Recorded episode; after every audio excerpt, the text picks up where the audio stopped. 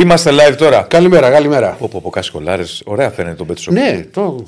Πού είναι τα μπαλάκια; Μα πώς το έχει φτιάξει. Κανονικά, ξέρεις πώς ήθελα να ξεκινήσω σήμερα; Αλλού, άστο γιατί θα βάλω φωτιές. Όλο φωτιέ θες να βάζεις τώρα τελευταία; Ναι. Μπουρλοτιέρι. Κανονικά πρέπει να ξεκινήσω έτσι. Δεν πάω να ξεκινήσω όπως θες. Πώς έκανε ο Λούκας, Ναι. έτσι δεν έκανε. Καλά, το είχε κάνει και πριν τρεις μήνες. Στη Φίεστα, στο. Άκα- στο... Ναι. Όχι, Στο σεφ. έκανε έτσι. Έκανε έτσι εδώ. Όχι, όχι, όχι. Τι έκανε έτσι, αφού δεν έχει Ολυμπιακός ίδιο σύνθημα. Θες να βρω τη Φιέστα να στη βάλω; Λέω, έχει Μπήκε Ολυμπιακός έτσι, σύνθημα. μπήκε έτσι. Ναι. Μπήκε έτσι και όταν έφτασε στο κέντρο έκανε υπόκληση στον κόσμο. Είναι ο μοναδικός που, Α, το κάνει- ναι. που το κάνει σε τρεις μήνες μέσα και στους δύο. Καλά κάνει ο άνθρωπος, Ναι. χαίρεται τη ζωή του, χαίρεται τον μπάσκετ, χαίρεται τον αθλητισμό, χαίρεται τα... τις κερκίδες, τον παλμό κτλ. Και, και χθες το χάρη και στο ΑΚΑ. Όταν ήταν στον Ολυμπιακό, το χαιρόταν με τον Ολυμπιακό. Εγώ είμαι μαζί του. Καλά, εντάξει, εγώ το βλέπω. Και όχι επειδή είναι τόσο παθρακό και στο ανάποδο να ήταν και το ξέρεις εσύ πολύ καλά. Εντάξει, δεν μπορώ, ρε, βέβαια, μέσα σε, ένα- σε τόσο χρονικό διάστημα να είσαι, ρε παιδί μου, σε, σε τέτοιο στυλ με τον κόσμο. Εντάξει, και σε ευχόταν και κάποιος και στον Ολυμπιακό, που το ξέρεις εσύ αυτό. Ναι, εντάξει, εγώ δεν έχω Ε. θέμα με αυτά. Οι αθλητές είναι παιδιά, οι αθλητές είναι.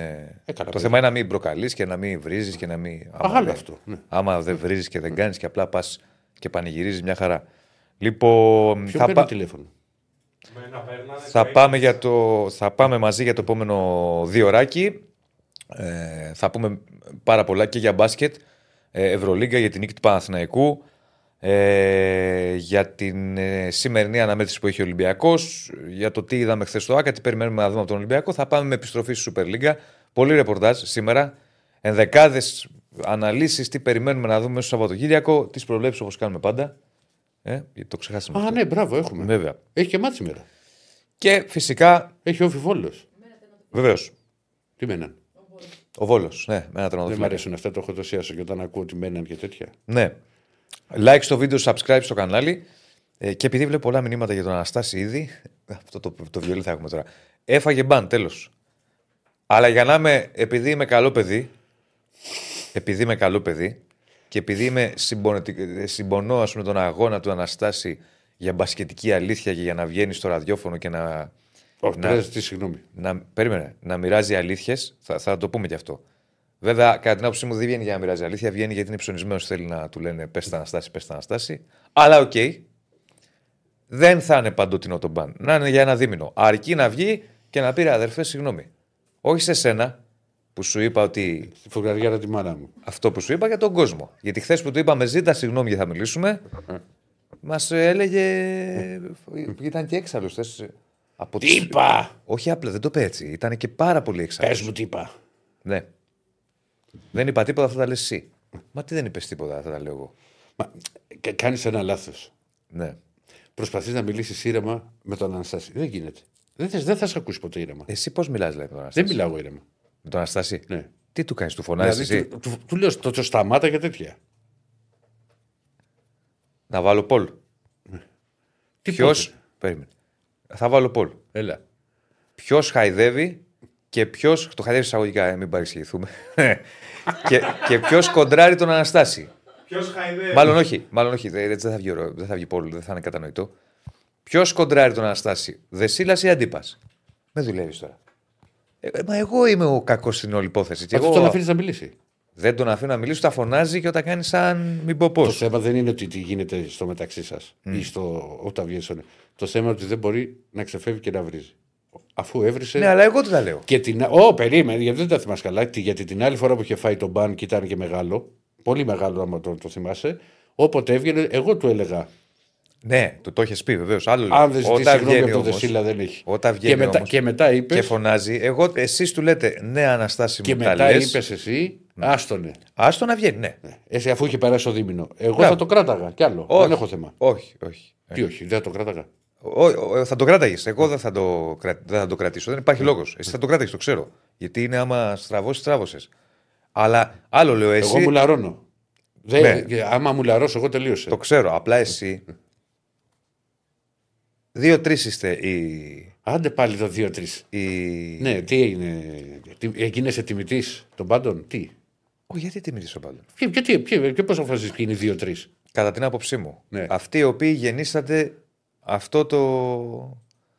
Το ραδιοφωνικό. Πώς να το. Όχι, όχι, όχι. όχι. Το ραδιοφωνικό Εγώ- ογκόλυθο. Γιατί έβγαινε ο άνθρωπος και μιλούσε. Καλά τώρα. Είσαι. Πες τον Αναστάσιο μου, εσύ τα λες, άστο να μιλήσει. Ναι, αυτό ξέρει δεν ο είναι Αναστάσιος. τρολέρισμα. τρολάρισμα. Όταν Άρα του λέω το. τι- Πες το στην την κάμερα, είναι Αναστάσιο αυτό σε στην κάμερα; τρολάρω. Πες το, πες το. Ναι, και πολλές φορές το έχω κάνει. Καλά. Εντάξει. Πρόσεχε μη βγει και σου πει πατρίδα, άλλα πίστευα για σένα. Α, Δεν πειράζει. Λοιπόν, τέλος πάντων, θα βγει, αλλά μετά από κανένα δίμηνο. Πού πάμε, Πάμε μπάσκετ. Πάμε Σπύρο Κοντό να μιλήσουμε και για ΟΑΚΑ χθες και για ΣΕΦ σήμερα. Γεια σου Σπύρο. Μόλις κάθισε ο Σπύρος. τσουπ.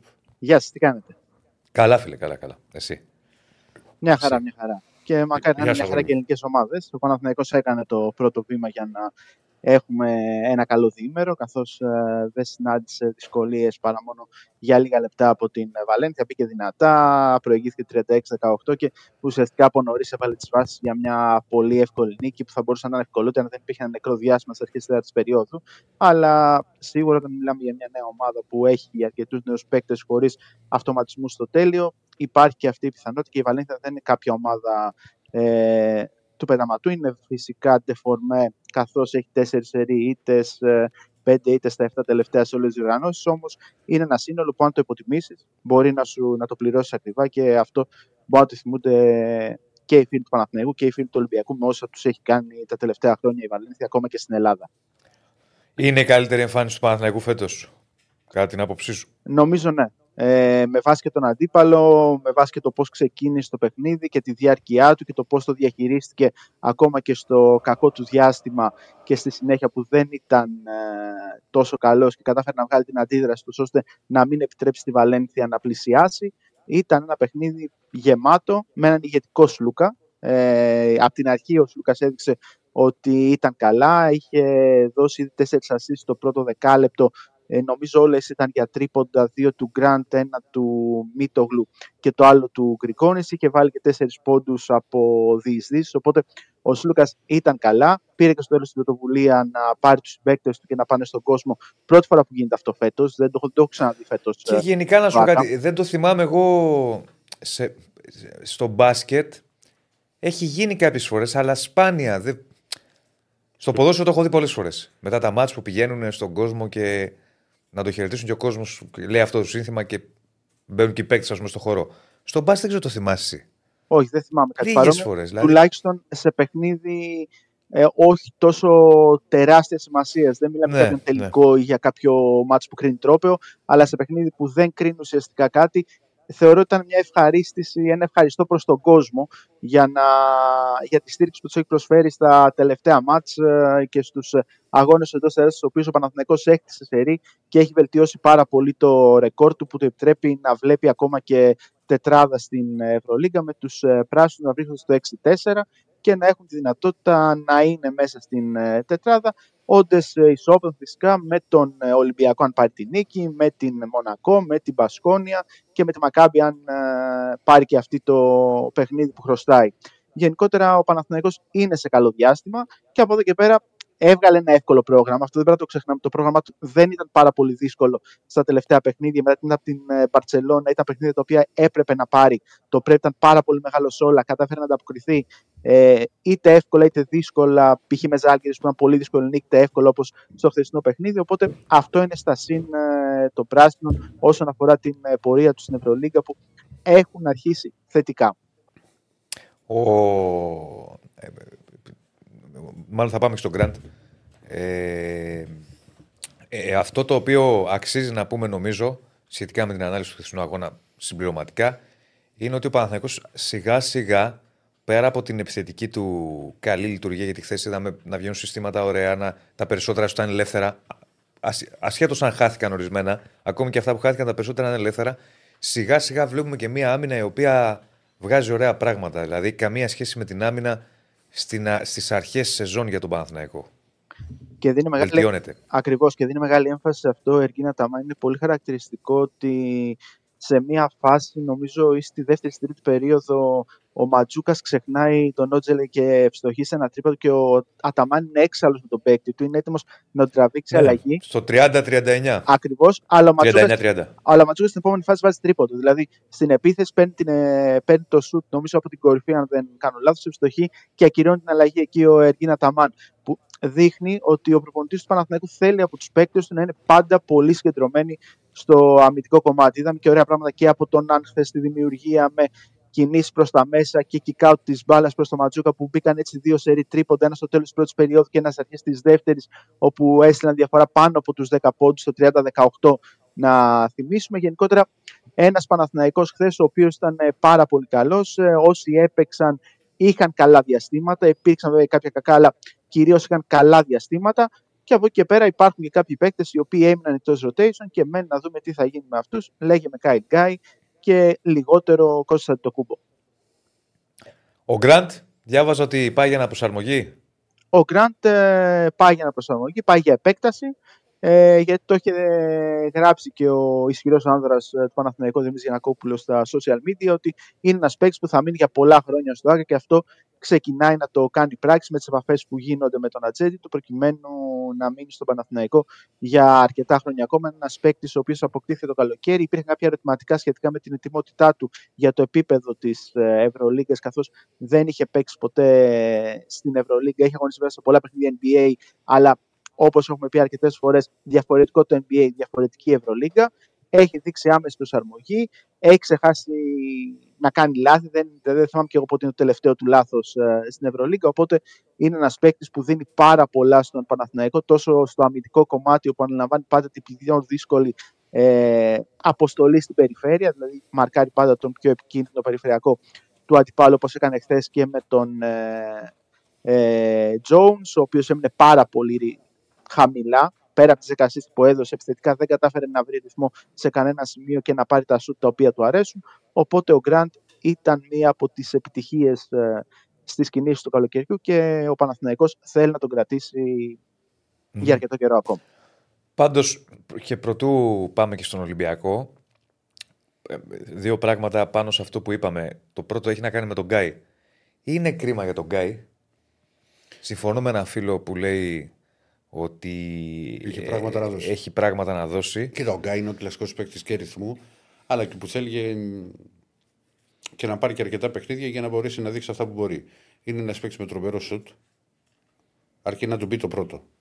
Ξέρεις. Είναι κλα... κλα... Δηλαδή στο Σεφ για παράδειγμα έκανε καλό μάτς. Βεβαίως. Που είχε βάλει και εκείνο το δύσκολο τρίποντο. Αλλά δεν ξέρω τώρα με την περιφέρεια που έχει ο Παναθηναϊκός θα μας πει ο Σπύρος και να το συζητήσουμε, ας πούμε, πώς μπορεί να πάρει λεπτά συμμετοχή στον Γκάι. Εντάξει, και με το σκεπτικό ότι. Γιατί υπάρχουν και φήμες ότι μπορεί να, να κινηθεί για τον Τόρση. Αυτό θα πήγαινα και εκεί. Και αν ξέρει κάτι αυτό για τον Τόρση, γιατί υπάρχει μια φημολογία έντονη. ότι ναι. Μπορεί να κινηθεί για τον Τόρση ο Παναθναϊκό. Αλλά ε, να τα πάρουμε ένα-ένα. Τώρα ο Παναθναϊκό έχει Σλούκα στο 1-2, λέω έτσι. Ε, που δεν είναι άσος ο Γκάι, αλλά μιλάμε για όλη την περιφέρεια. Γκραντ, Βιλντόζα, Ναν. Πώς θα παίξει ο Γκάι, ξέρω εγώ. Πώς μπορεί να βρεθεί η φόρμουλα. Καλά, και ο Γκριγκόνη δεν είναι 3-2. Ναι, και ο Γκριγκόνη, ακριβώς. Που όταν γυρίσουν, γυρίσει ο Παπαπέτρου, θα πάει και ο Γκριγκόνη. Το Τι θέμα λες, με τον Γκάι είναι ότι ακόμα και σε παιχνίδι 20 πόντων όπως ήταν το χθεσινό, δεν μιλάμε όταν μείωσε η Βαλένθια. Δεν πήγε καθόλου. Όταν, ε, ε, όταν μείωσε 9, γιατί μέχρι εκεί έφτασε ε, δεν πήγε καθόλου. Αυτό ήταν το πιο ανησυχητικό. Γιατί, OK, στα προηγούμενα παιχνίδια μπορούμε να δεχτούμε ότι είναι ένας παίκτης που είναι πολύ πίσω στο rotation του Εγκίνα Ταμάν, ε, είναι και ειδικές καταστάσεις, αλλά σε ένα παιχνίδι όπω το χθεσινό θα μπορούσε να πάρει κάποιο χρόνο, ούτως ώστε να βρει λίγο ρυθμό. Γιατί πολύ σωστά λέει ο Ηρακλής, είναι ένας παίκτης που χρειάζεται χρόνο μέσα στο παρκέ προκειμένου να μπορέσει να αποδώσει και να αποδώσει σύμφωνα με τις ε, δυνατότητές του. Και βλέπουμε και ότι ο Κέντρικ Ναν όσο αγωνίζεται, αγωνίζεται με την μπάλα στα χέρια. Οπότε έχει πάρει και αυτός κάποιο χρόνο στην ε, γενικότερη δημιουργία του Παναθηναϊκού και αυτό έχει κάνει τον Γκάι να μένει εντελώς εκτός από το rotation γιατί χρησιμοποιεί άλλα σχήματα με πιο ψηλά διάρκεια ή με το Grant δίπλα του προκειμένου να υπάρχει μεγαλύτερη ισορροπία όσον αφορά το ύψος αλλά το πρόβλημα είναι ότι χθες σε ένα παιχνίδι που ήταν πάρα πολύ ε, εύκολο μέχρι τις αρχές ε, της τέταρτη περίοδου. Ο Κάιλ Γκάι δεν έπαιξε καθόλου. Από καθόλου, καθόλου. Από εκεί πέρα για τον Ντόρσεϊ υπάρχει θυμολογία. Ε, υπήρχε μέσα στην εβδομάδα ε, υπήρχαν δημοσιεύματα από την ε, Τουρκία που έλεγαν ότι δεν είναι καθόλου καλές ε, οι σχέσεις του με την ε, Φενέρ. Αυτό αποδείχθηκε και στον αγώνα το χθεσινό που η Φενέρ έχασε από την ε, Virtus και ο Τάιλερ Ντόρσι δεν αγωνίστηκε καθόλου αφού επέστρεψαν και ο Γκούντουριτς και ο Καλάθη, οι οποίοι έλειπαν στα προηγούμενα παιχνίδια και αυτές οι απουσίες του είχαν δώσει λίγο παραπάνω χρόνο στα δύο τελευταία. Οπότε, όπως κάθε Έλληνας, ε, όπως κάθε παίκτης που έχει ελληνικό διαβατήριο όπως τον Τόρσεϊ, ε, ενδιαφέρει και τις δύο ελληνικές ομάδες, και τον Παναθηναϊκό και τον ε, Ολυμπιακό. Με τον Παναθηναϊκό. για, για, τον Ολυμπιακό δεν μπορώ να είμαι τώρα και τόσο βέβαιος. Μετά την αποτίμηση του Μήτρου Λόγκεν. Ε, μα ναι, δηλαδή ναι, το να καταλάβω ότι είναι ένας παίκτης ο οποίος έχει, έχει παίξει και έχει προσφέρει όταν είχε, που ήταν στον Ολυμπιακό. Είναι ένας παίκτης που έχει ελληνικό διαβατήριο. Αλλά τι θα φύγει ο Κάναν, δεν γίνεται. Όχι. Δηλαδή, Απλώς και ο Παναθηναϊκός είναι γεμάτος αυτή τη στιγμή στην περιφέρεια. Δηλαδή, μιλάμε για δύο ομάδες που έχουν ε, ουσιαστικά κλείσει τις θέσεις των περιφερειακών. αν μπουν οι ομάδες στο τρυπάκι ότι να παίρνουν τους Έλληνες για να μην τους πάρει ο αντίπαλος, από ένα σημείο και μετά. Ε, δηλαδή, μετά πώς είναι, Μωρέ. Κάπου θα χαθεί. Δηλαδή, εγώ σου λέω τώρα στον Ολυμπιακό είναι. Όταν είναι κομπλέ, είναι, είναι ο Βόκαπ, είναι ο Γκος, είναι ο Κάναν, ήρθε ο Μήτρου Λόγκ, είναι ο Ραρετζάκης, είναι έκτος ο Λούτζης. Ναι. Σωστά. Για τις δύο θέσεις. Δηλαδή, για τις δύο θέσεις. Ναι. Και μπορεί να κατέβει και ο Ματσική στο δύο σε κάποια σχήματα. Πάρα πολύ ωραία. Ε, πότε, δηλαδή να έρθει ώρα να έρθει και ο Ντόρση. Πού, πού να μπει. Ναι, όχι, συμφωνώ. Απλώς λέω ότι επειδή τα ελληνικά διαβατήρια πλέον είναι πολύτιμα για τους δύο. Ε, το, κυρίως αυτό είναι άλλη κουβέντα. Ναι, γιατί δεν υπάρχουν πάρα πολλοί ποιοτικοί Έλληνες παίκτες που θα μπορέσουν να σε μια ομάδα και να παίξουν στο επίπεδο της Ευρωλίγκας. Mm. Και ο Ντόρση έχει δείξει ότι μπορεί να είναι στο επίπεδο Ευρωλίγκας. Αυτό είναι δηλαδή, νομίζω, αδιαφυσβήτητο. Δεν νομίζω ότι αμφιβάλλει κανείς γι' αυτό. Και πάντα κακά τα ψέματα σε αυτό που λέει ο Ηρακλή. Κάπου θα χαθεί μπάλα, ναι, αλλά ε, το σκέφτονται οι ομάδες. Δηλαδή, να τον πάρω εγώ, μην τον πάρει ο βασικός μου ανταγωνιστής. Πάντα υπήρχε και. Ναι, αλλά, ναι, αλλά έτσι δημιουργείς πρόβλημα στην ίδια στην ομάδα. Ναι. Δηλαδή, Αν έχεις υπεραριθμία σε μια θέση και παίρνεις ένα παίκτη για να μην τον πάρει ο άλλος. Δηλαδή τώρα, ας πούμε, να τον πάρει ο Παναθηνικό στον Τόρσο Σύλλογο. Πάμε, μείνει ελεύθερος, ε, γιατί κάνουμε υποθετική κουβέντα. Ποιος θα είναι από την περιφέρεια που δεν θα πάρει. Δεν ξέρω. Δεν ξέρω. Και για να μείνει ελεύθερος ο Ντόρση πρέπει να συμφωνήσει Φενέρμπαχτσε. Που είναι πάρα πολύ σημαντικό. Καλά, ξεκινάμε με τα βασικά. Εγώ σου λέω ότι έμεινε ελεύθερος. Το καλοκαίρι τον ήθελε τον Ντόρση. Απλά το πρόβλημα ήταν Φενέρμπαχτσε. Άλλο το καλοκαίρι. Όταν είναι όταν χτίζεις. Και, και, ναι, άλλο όταν χτίζεις το καλοκαίρι και άλλο τώρα. Ενώ Μπορεί να μην έπαιρνε έναν άλλο παίχτη. Έναν άλλο δεν μιλάμε για Παναθηναϊκό. Για τη Φενέρ μιλάμε. Ότι η Φενέρ ναι. ήταν αρνητική στο να αφήσει ελεύθερη τον Ντόρσεϊ αφού ήξερε ότι θα Μπορεί με ένα ποσό τώρα, άμα δεν παίζει, γιατί έχει ένα αλφα συμβόλαιο, να γίνει. Δεν το θεωρώ και απίθανο. Και το καλοκαίρι. Ο Ντόρσεϊ δεν είναι προοριζό για πολύ σημαντικό ρόλο στην. Ε, έπαιξε σε κάποια μάτσα. Ναι, εγώ μιλάω για το καλοκαίρι. Ότι ο ρόλος στη Φενέρ δεν θα ήταν τόσο σημαντικός όσο εξελίχθηκε να είναι μετά τα προβλήματα που είχε με τον τραυματισμό του Νέτο, παραδείγματος χάρη. Γιατί ο mm-hmm. τραυματισμός του Νέτο άλλαξε τα δεδομένα στην περιφέρεια της ε, Φενέρ. Αυτό δεν πρέπει να το ξεχνάμε, γιατί ήταν ο παίκτης ναι. ο οποίος προοριζόταν για βασικός γκαρντ, ε, γι' αυτό έμεινε και ο Καλάθης στη συνέχεια. Γενικότερα υπήρξε ένα ντόμινο στην ε, Φενέρ. Ε, τώρα για να, για να τα λέμε κιόλα. Ναι, όντως δεν παίζει πολύ με τον Ιτούδη. Αλλά και η εικόνα της Φενέρ. Τέσσερις σερίδες έχει. Δηλαδή θα προκαλούσε έκπληξη ένα συνεχιστή αυτή η κατάσταση να πέσει αλλαγή προπονητή. Όχι, άλλο, αυτό άλλο κομμάτι. Ναι, mm. αυτό αν το συζητήσουμε, αν το θέσουμε σε τέτοια βάση, τότε ναι, γιατί και ο Ντόρι είναι περιουσιακό στοιχείο της ε, Φενέρ. Ε, βέβαια. Πληρώνεται. Ωραία, για πάμε και σε Ολυμπιακό. Τα, ωραία, ρίξε την ναι, κάρτα. Ναι, ναι, ναι ρίξε την κάρτα. Γιατί μπήκαμε κατευθείαν φορτσάτη. Λοιπόν, είχαμε χθες Παναθηναϊκός Βαλένθια φυσικά, Παναθηναϊκός Άκτορ Βαλένθια 90-73, όπως είναι πλέον η ονομασία του. Βιλερμπάν Μπάγερ Μονάχου 100-101, δύο παρατάσεις. Ακριβώς yeah, ο Τσέκο έξαλλος με τους διαιτητές μετά που λέει δεν μπορώ να τους καταλάβω, πρέπει να αφήσουν τους παίκτες ε, να παίξουν με τρελαίνε, δεν μπορούν να καταλάβουν το άθλημα. Και να τους παίρνει μετά καροτσάκι μόλις τελειώνει ο αγώνας για να τους εξηγεί για ένα επιθετικό φάλ που έδωσαν στο, για ένα φάλ που έδωσε στο Λοβέρν και έδωσε τη δυνατότητα στην Μπάγκερ να προηγηθεί στο τέλος και να πάρει το θετικό αποτέλεσμα. Ναι. Επίσης, πριν πάμε στα επόμενα αποτελέσματα και τα πούμε, ε, ε, υπάρχει μια φωτογραφία. Άμα θέλετε να σας στείλω, ξέχασα να τη στείλω να τη βάλουμε. Ναι. Στην παρουσίαση της Βιλερμπάν, δεν θυμάμαι τώρα ποιοι παίκτες είναι. Δεν ξέρω να το έχεις δει Σπύρο.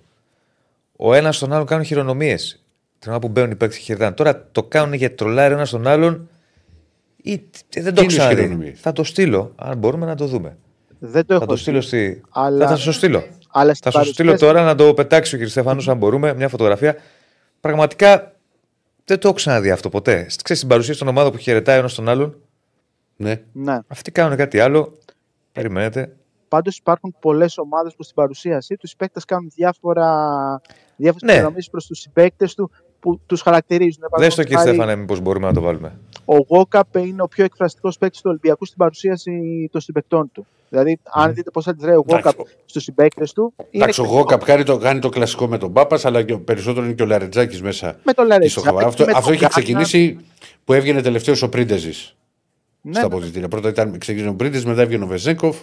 Και, και τώρα είναι που γίνεται με Γουόκαπ, με Λαρετζάκι. Με Φαλ, ναι. δηλαδή που σηκώνει πάρα πολύ ψηλά το χέρι και καλά ότι είναι πάρα πολύ ψηλός. Γενικότερα υπάρχουν, δεν έχω δει τι έχει γίνει, να σου πω την αλήθεια. Τώρα, τώρα, άμα το έχω στείλει, αν μπορεί να κατεβάσει φωτογραφία ο Στέφανος, θα το δούμε και θα μου λύσετε την απορία. Μακάμπι Μπαρσελόνα 90-92.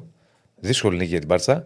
Βίρτους Μπολόνια Φενέρ 87-79 και Ρεάλ Άλμπα Βερολίνου 99-75. Η Ρεάλ συνεχίζει. Να πούμε το σημερινό πρόγραμμα. 9 δεν έχει η Ρεάλ. Ναι, ναι. Η Ρεάλ έχει το απόλυτο και έγινε η πρώτη ομάδα που έχει δύο παίκτες της στην ιστορία της Ευρωλίκα που μοίρασαν από 10 plus assist. Καμπάτσο 13, ε, Σέρχιο 10. Δεν το έχει κάνει καμία άλλη ομάδα να έχει δύο παίκτες της με. Ε, 10 είναι, είναι, είναι, πολύ δύσκολο. Είναι πολύ δύσκολο. Ακριβώς. Σήμερα έχουμε 7.30 Ανατολού Εφές Παρτιζάν. 9 και 4 φυσικά Ολυμπιακός με τη Ζαλγκύρη Κάουνα. Θα αναφερθούμε τώρα σε αυτό. 9.30 Ερυθρό Αστέρα Αρμάνι Μιλάνο. Ε, και στις 9.30 επίσης η Μπασκόνια με τη Μονακό. Για να δούμε λίγο το, τη φωτογραφία αυτή. Εδώ δείτε. Είναι πράγματα αυτά. Δεν το ξαναδεί αυτό ποτέ. Προφανώς λέω εγώ. Θα είναι κάποιος κώδικα επικοινωνία. Ναι, μάλλον τρολάρει ένας τον άλλον κάποιος, κάποιο εσωτερικό δικό τους. Εκτός κι αν εκεί με τον Μποτσέκο την έχουν δει διαφορετικά. Δεν ξέρω τώρα τι γίνεται. Δεν το έχω ξαναδεί αυτό.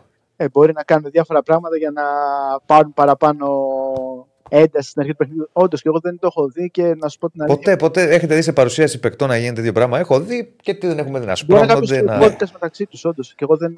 Το πιθανότερο δεν να καταλάβω είναι αυτό. Τι έχει γίνει σε αυτή την ε, κατάσταση, γιατί είναι ο Καμπαρό και ο Νταλό είναι, αν δεν κάνω λάθος πώς βλέπω. Οπότε μπορεί να υπάρχει κάποιος δικός σου κώδικας ε, για το πώς παρουσιάζονται, γιατί μιλάμε για τον κορυφαίο παίκτη της ε, Βιλερμπάν, η οποία έπαιξε χθες για πρώτη φορά στο εκπληκτικό LDLC Arena. Ε, πραγματικά από τα πιο όμορφα γήπεδα της ε, Ευρώπης. Ε, οπότε, ναι, μπορεί να υπάρχει κάποιος κώδικας, ε, τον οποίο δεν μπορούμε να καταλάβουμε. Όταν έρθει η Βιλερμπάν, μπορούμε να το. Αυτό ήθελα να σου πω. Όταν έρθει η Βιλερμπάν Αθήνα, μάζεψε τους και τους δύο εκεί. να τους ρωτήσεις. Ρώτησε τους και αν θες και στην κάμερα εδώ στην εκπομπή, βάλτε τους να το κάνουν. Θα είναι, θα, θα είναι ωραίο.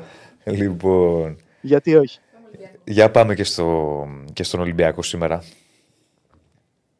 Ο Ολυμπιακός που αγωνίζεται με τη Ζάλγκης θεωρητικά έχει εύκολο έργο αρκεί να είναι σοβαρός. Ε, μία ομάδα της Ζάλγκης που είναι περιορισμένου ταλέντου αλλά που και πέρα έχει τρομερούς αυτοματισμούς, παίζει πολύ μπασκετικό ξύλο και γενικότερα όποιος ε, την υποτιμήσει, όποιος ε, θεωρήσει ότι μπορεί να την κερδίσει εύκολα θα το πληρώσει ακριβά. Δεν διαφωνώ καθόλου. Και γενικότερα είναι μια ομάδα που γυρίζει πολύ καλά την μπάλα και με την περιφερειακή άμυνα του Ολυμπιακού, αν δεν είναι συγκεντρωμένη και επιτρέψει στους παίκτες της Άλγκρι, είτε με pick and pop, είτε με καταστάσεις ένας ενός να βρουν ρυθμό, παραδείγματος χάρη Κίναν Evans ή Ρόλαντ Σμιτ, τότε θα έχει βέβαια, πρόβλημα. Βέβαια, άμα βγάλει τον Evans από την εξίσωση, μπλοκάρει ε, η Ζαλγίρι. Ε, καλά, εντάξει. Έχει πολύ περιορισμένο ταλέντο. Δεν είναι ομάδα δηλαδή που θεωρείται για την δεκάδα της Ευρωλίγα, ότι την έχω εκτός ε, από τα play mm-hmm. δηλαδή. Ε, και έχει χάσει και ένα πάρα πολύ σημαντικό παίκτη στην αρχή της σεζόν, τον Πρασδέικη, που δεν τον έχει αντικαταστήσει. Και έχασε τώρα και τον Άσμι Μιτρουλόγκ. Μπορεί να μην είχε κάποιο ιδιαίτερο χρόνο ο Μιτρουλόγκ, αλλά στο σχεδιασμό της ομάδας ήταν ένας περιφερειακός που θα μπορούσε να δώσει πράγματα πίσω από τον Evans. Αυτό δεν το κατάφερε στο στυλ που ήθελε ο Μαξ Βίτης, οπότε δεν μπόρεσε να δώσει τα αναμενόμενα ο Καναδός με ελληνικές ε, ρίζες γκαρντ. Και περιμένουμε να δούμε ένα γεμάτο ΣΕΦ και όπως είδαμε το ΟΑΚΑ χθες που, είχε, που ήταν καυτό, το ίδιο περιμένουμε να δούμε σήμερα και στο Ειρήνης και Φιλίας, καθώς μένουν ελάχιστα εισιτήρια για την ε, απόψινή αναμέτρηση, οπότε και ο Ολυμπιακός θα πάρει και αυτό την έξτρα ώθηση από τον κόσμο, το όπως πήρε χθες ε, και ο Παναθηναϊκός. Γενικότερα, Πάντως, αν μου επιτρέπετε μία παρένθεση πάνω σε αυτό, και το συζητάμε, εμένα μου αρέσει αυτό ότι ε, έχουμε, μακάρι να συνεχιστεί βέβαια, γιατί είμαστε ακόμη Νοέμβρη μήνα, είναι νωρίς. Ρε παιδί μου, πλέον φαίνεται ότι έχουμε δυνατό πέρα από Ολυμπιακό που το περιμέναμε, αρχίζει να δυναμώνει και ο Παναθηναϊκός και είναι ωραίο γιατί πάει ο κόσμος και, και τον δύο γεμίζει τα γήπεδα. Υπάρχει μια ωραία κατάσταση συζητήσεις μπασχετικές που τα τελευταία χρόνια είχαμε μόνο από τους φίλους του Ολυμπιακού. Οι φίλοι του Παναθηναϊκού έβλεπαν ένα πράγμα το οποίο δεν βλεπόταν. Ε, και οι δύο ανυπομονούν, έχουν μια προσμονή να έρθει η Πέμπτη, ξέρω εγώ, ή η Παρασκευή να δουν την ομάδα τους στην Ευρωλίγκα. Είναι ωραίο αυτό και, και από τους δύο μαζί μας είχε λείψει. Για τα τελευταία χρόνια ο Παναθηναϊκός δεν ήταν δεν ήταν Παναθυναϊκό. Δεν υπήρχε αυτό το πράγμα. Είναι ωραίο. Δηλαδή, βλέπεις χθες γεμάτο άκας, σήμερα θα δεις γεμάτο σεφ. Είναι ωραίο αυτό. Πραγματικά, πραγματικά. Και ο κόσμος ε, κάνει μεγάλη προσπάθεια για να βρίσκεται δίπλα στην ομάδα του. Μην ξεχνάμε ότι είναι πολύ δύσκολες οι εποχές. Οπότε. Α, καλά, αυτό άλλο που δίνει από το υστέρημά του είναι ε, άξιος συγχαρητηρίων για να πάει να δει την ομάδα του και οι ομάδες προσπαθούν να προσφέρουν μια ολοκληρωμένη εμπειρία και, στις, ε, και στους οπαδούς τους. Γενικότερα πάντως ναι, αυτό που λες ε, είναι πάρα πολύ σημαντικό γιατί και οι δύο είναι σε καλό momentum και ο Παναθηναϊκός και ο Ολυμπιακός και ο Ολυμπιακός και ο Παναθηναϊκός οπότε ε, το ότι ο κόσμος, το ότι έχουν δώσει κίνητρα στον κόσμο να βρίσκεται δίπλα τους είναι πάρα πολύ σημαντικό. Και να σου πω και για μας είναι πάρα πολύ καλό που έχουμε τη δυνατότητα να μιλάμε για δύο ομάδες που είναι επίπεδου εξάδας και όχι για μια ομάδα η οποία είναι επίπεδου τετράδας, εξάδας ε, playoff και για μια ομάδα η οποία θα δώσει τη μάχη της ε, για να μπει στη δεκάδα ή οτιδήποτε άλλο. Και αυτό είναι πάρα πολύ σημαντικό και για τον κόσμο αλλά και για εμάς. Πάντως, ο Ολυμπιακός σήμερα, εγώ πιστεύω, αν είναι σοβαρός, αν παίξει ε, επαρκή περιφερειακή άμυνα και βγάλει εκτός εξίσωσης τον Evans, τότε θα έχει τον πρώτο λόγο για να πάρει μια νίκη χωρίς να ανησυχήσει ιδιαίτερα από την ε, Ζάλκυρη. Γιατί και ο Ολυμπιακός είναι σε καλό momentum, έχει δείξει ότι στα τελευταία παιχνίδια μπορεί να πάρει διαφορές. Βγαίνουν ξανά οι αυτοματισμοί, βγαίνουν ξανά τα δεύτερα σουτ, γι' αυτό έχει βάλει και ο Πίτερ. Να σε ρωτήσω τώρα, αδερφέ. Κύριε Στέφανε, λίγο με την οθόνη κάτι. Κάτι μαύρη μαύρη πλάκωσε που λέει. Δες το λίγο, εντάξει, θα το φτιάξει. Για, ναι. για ρώτα τον. Λοιπόν, υπάρχουν εδώ, βλέπω στην Betshop. Εντάξει, τώρα ο Άσος το είναι 27. Έχω τέτοιες αποδόσεις ε, δεν τι έχω αγγίσει ποτέ. Δηλαδή το handicap είναι στους 9 πόντους, δηλαδή στο, στο over 8,5. Πίτερ βλέπεις να βάζεις 14 στο 1,75. Δεν θα μου φάνει καθόλου περίεργο. Με τον τρόπο που παίζει ο Ολυμπιακός και η ναι. Ζάλγκη, οπότε να πάρει κάποια ανοιχτά σου, να πάρει και, κάποιες, ε, και κάποια δίποντα. Ναι, δεν, θα, δεν μου φαίνεται καθόλου περίεργο. Γενικότερα βλέπω αρκετά τρίποτα τη Ζάλγκη. Εγώ αυτό προς τα εκεί θα κινούμουν αν υπήρχε κάποια Δηλαδή να σουτάρει αρκετά η Ζάλγκη και ίσως βάλει καμιά δεκαριά. Τώρα είναι σε παίχτες, τώρα δεν μπορώ, δεν μπορώ ναι, να σου πω ναι. τώρα. Δηλαδή, κοιτάζω κάποιε αποδόσει. Ο παραδείγματος χάρη, έχει. Αυτό είναι το θέμα. Πόσο δίνει το Σμιτ. Τι να έχει ο Σμιτς; Σε πόντους. 13-1-80, 1-83. εντάξει. Θα το ήθελα, είτε λίγο ψηλότερα την απόδοση, είτε λίγο χαμηλότερα. λιγότερους πόντους. Ναι. Α, το τι μπορεί να ήθελες εσύ, Σπύρο μου, δεν είναι. και εγώ να δεις πόσες φορές λέω, γιατί να το είχαν μόνο 70 και να μην το είχαν 2-20. Σωστό. Ναι. Οπότε, άστο τώρα αυτό το τι θα το ήθελε. Θα, γράφω κι εγώ στο Betcom. Θα το ήθελα πιο ψηλό. Ε, αφού δεν το θέλεις και δεν είναι εκεί, δεν το παίζουμε. Ε, εμένα είναι αυτή πάντα η άποψη. Ότι ναι. βάζουμε κάτι στο στόχο, αν δεν είναι ανάμεσα ένα όριο το οποίο είναι αποδεκτό για εμάς, ε, πάμε πάσο. Γενικότερα είναι μια περίεργη με στοιχηματικά σήμερα.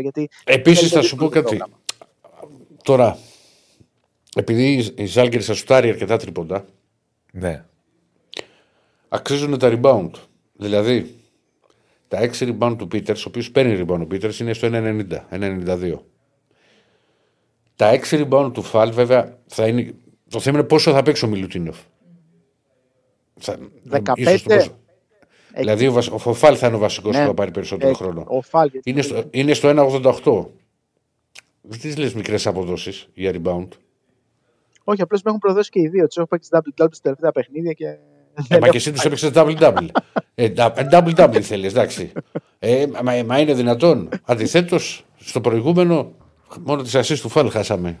Μαζί με ράπτη. Θα γινόταν κόλαση που με ακολούθησε σε 70 απόδοση. Όχι, okay, του έχω παίξει ανάποδα αυτό. Δηλαδή έκανε double-double ο Μιλτίνοφ και είχα παίξει τον Πίτερς και έκανε double-double ο Πίτερς και είχα παίξει Μιλτίνοφ. Ε, και είχα παίξει Φαλ. Ε, ναι. Στα δύο τελευταία, οπότε ναι. Άσε τα double-double γιατί δεν βλέπουν να σε πηγαίνουν. Μάλιστα. Εντάξει, Πύρο, δεν ξέρω αν έχεις να προσθέσεις κάτι άλλο. Νομίζω το έχουμε αναλύσει όλα. Απλώς αυτά που πρέπει να πούμε ακόμα είναι ότι ε, όσον αφορά την εθνική ομάδα, ε, είναι αυξημένες πιθανότητες να πάρει ένα προελπιακό τουρνουά και μένει να δούμε ποιες ομάδες θα σταυρωθεί, αν τελικά επιβεβαιωθεί αυτή η φήμη. Γιατί θα έχει πολύ μεγάλη σημασία αν το προελπιακό τουρνουά διοργανωθεί στην Ελλάδα, γιατί ε, μετά διαμορφώνονται και κάπως ε, οι όμιλοι όσον αφορά το ποιες ομάδες ε, θα έχει μαζί της. Αν δηλαδή πάρουν τα προελπιακά η Ισπανία, η Λετωνία, η Ελλάδα και, και το Πουέρτο Ρίκο, τότε η Ελλάδα θα διασταυρωθεί, δηλαδή θα έρθει στην Ελλάδα είτε η Λιθουανία είτε η Σλοβενία που είναι δύο ομάδες ε, πολύ υψηλού επίπεδου. Δεν γίνεται να μην έχεις κάποια ομάδα υψηλού επίπεδου. Θα έχεις είτε την Ισπανία, είτε τη Λετωνία, είτε τη Λιθουανία, είτε τη Σλοβενία. Αλλά από αυτές προτιμότερη από όλες είναι η Λετωνία. Και είναι και η δηλώση του Γιάννη Τοκούμπο που η είδηση για μένα ε, από αυτές είναι ότι δεν θα είναι στο προολυμπιακό τουρνουά. Ότι δηλαδή περιμένει τους Ολυμπιακούς Αγώνες και αν η ομάδα πάει στους Ολυμπιακούς Αγώνες, τότε θα την ε, ενισχύσει. Εγώ αυτό κατάλαβα τουλάχιστον με βάση ναι. τις χθεσινές του δηλωσει Ωραία. Αυτά. Ωραία.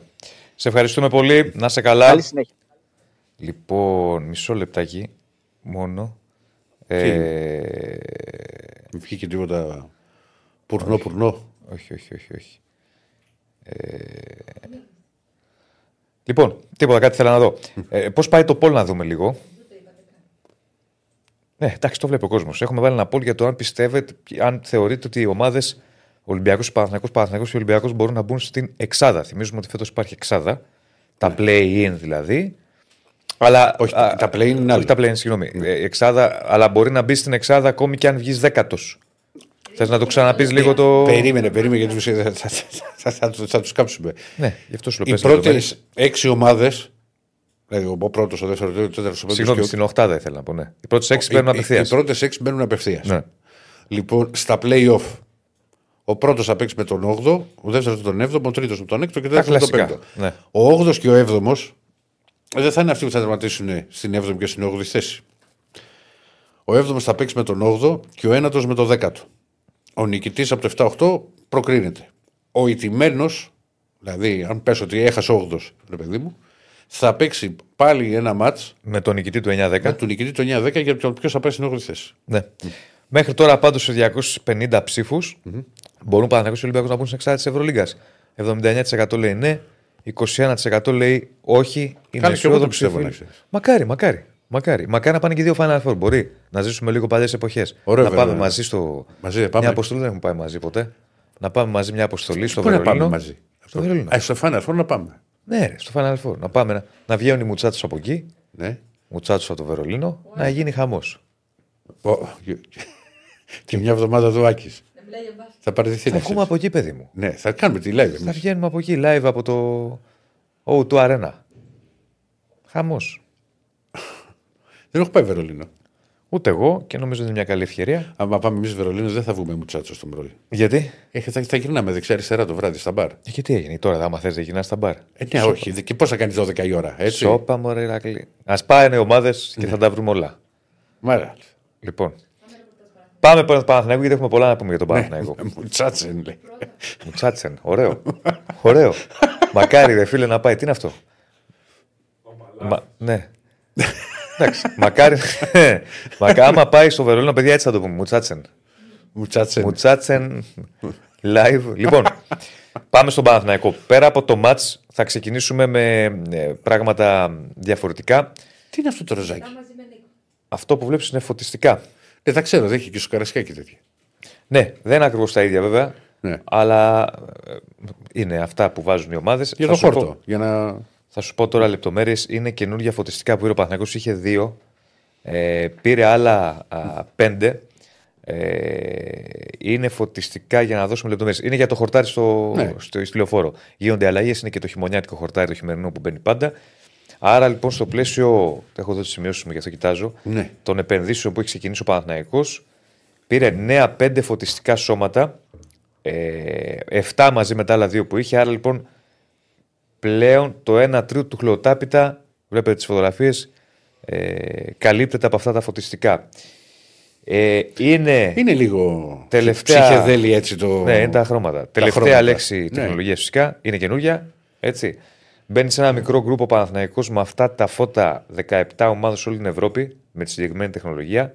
Είναι μεταξύ άλλων ε, το γήπεδο του Άγιαξ, το Allianz Arena, διάφορα γήπεδα. Είναι, από, είναι Ολλανδικά και αυτά τώρα παράγουν θερμότητα ακόμη και σε ακραίες καιρικές συνθήκες για, εγκα- για επιτάχυση εγκατάστασης. Γενικώς είναι τεχνολογίας LED. Είναι, ε, ε, υπάρχουν διάφορες λεπτομέρειες που διαθέτουν smart χρήση για λειτουργία εξ αποστάσεως. Πώς είναι τα air conditioner, τα smart. Φεύγεις εσύ και το κλείνεις από το αυτοκίνητό σου. Κάτι τέτοιο. Και θα ανταποκρίνεται και για το, στις ανάγκες του γηπέδου του λεωφόρου και στο Ολυμπιακό στάδιο. Για να τα πω πιο απλά. Χιονίζει. Το Ολυμπιακό στάδιο που κολλάει. Ε, Ότι μπορεί να το βάλουν και στο Ολυμπιακό στάδιο. οκ. Ότι ανταποκρίνεται στις ανάγκες και του χλοοτάπητα του Ολυμπιακού σταδίου. Γιατί ο χλοοτάπητας του Ολυμπιακού σταδίου είναι ίδιος. Τον είχε βάλει ο Παναθηναϊκός. Είναι ίδιος Και χλοοτάπητα. μετά έκλεισε το γήπεδο. Αυτό ναι, αυτό άλλο, άλλο κομμάτι. Πάει ο χλωτάπητα. ναι. Λέω λοιπόν ότι ε, για να στο κάνω λιανά, να το καταλάβει και ο κόσμος. Χιονίζει. Χιονίζει. Ναι. Πάρ το χέρι σου από εκεί, στο έχω ξαναπεί. Τι κάνω πάλι; Κακό παιδί.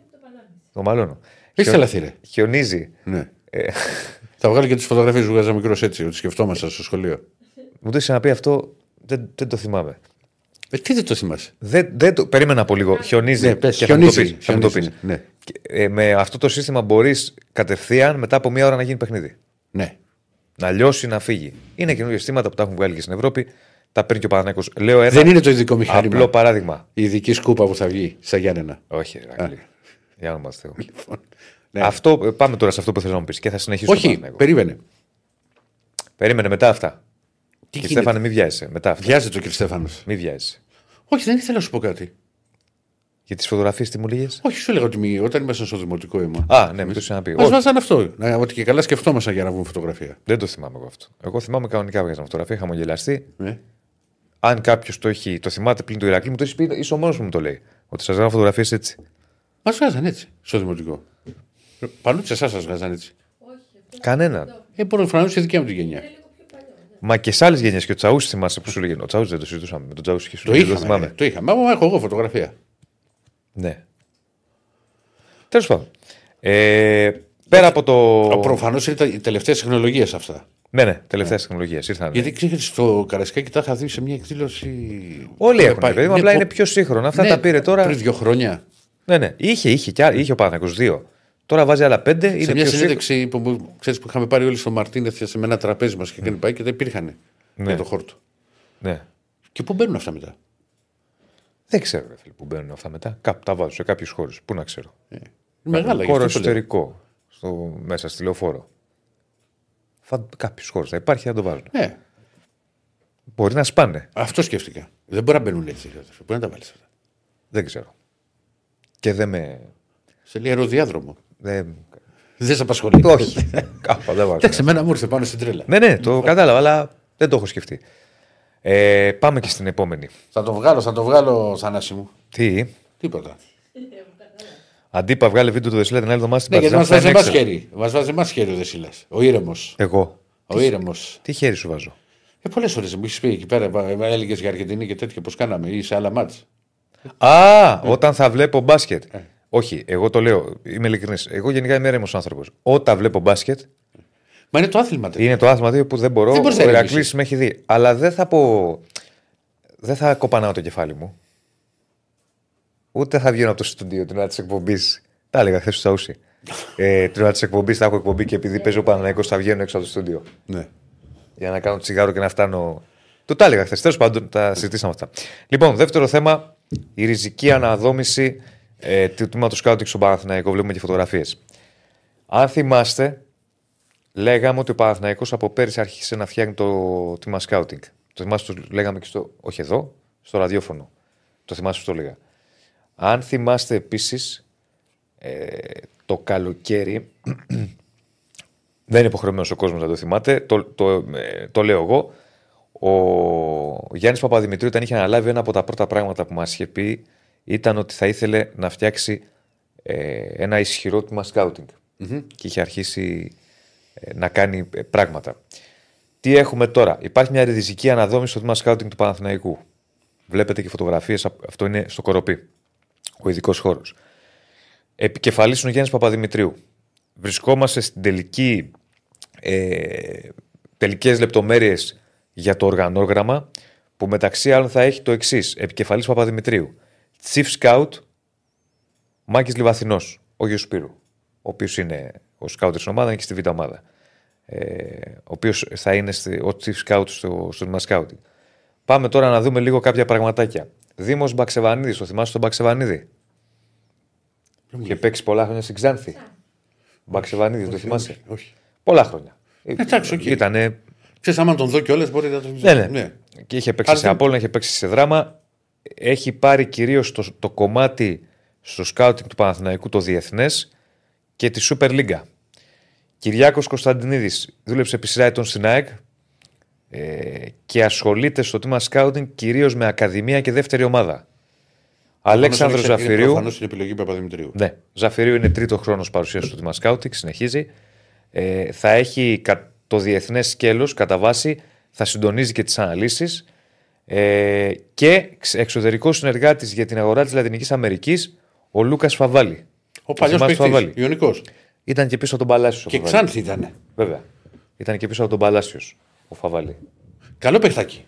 Ναι, ναι, και καλό παιδί και γενικώ εργατικός πολύ σε αυτό που κάνει πλέον. ρε. Και θα τον έχει ως σκάουτερο Παναθηναϊκός στη Λατινική Αμερική. Είναι και, ήταν και ατζέντη.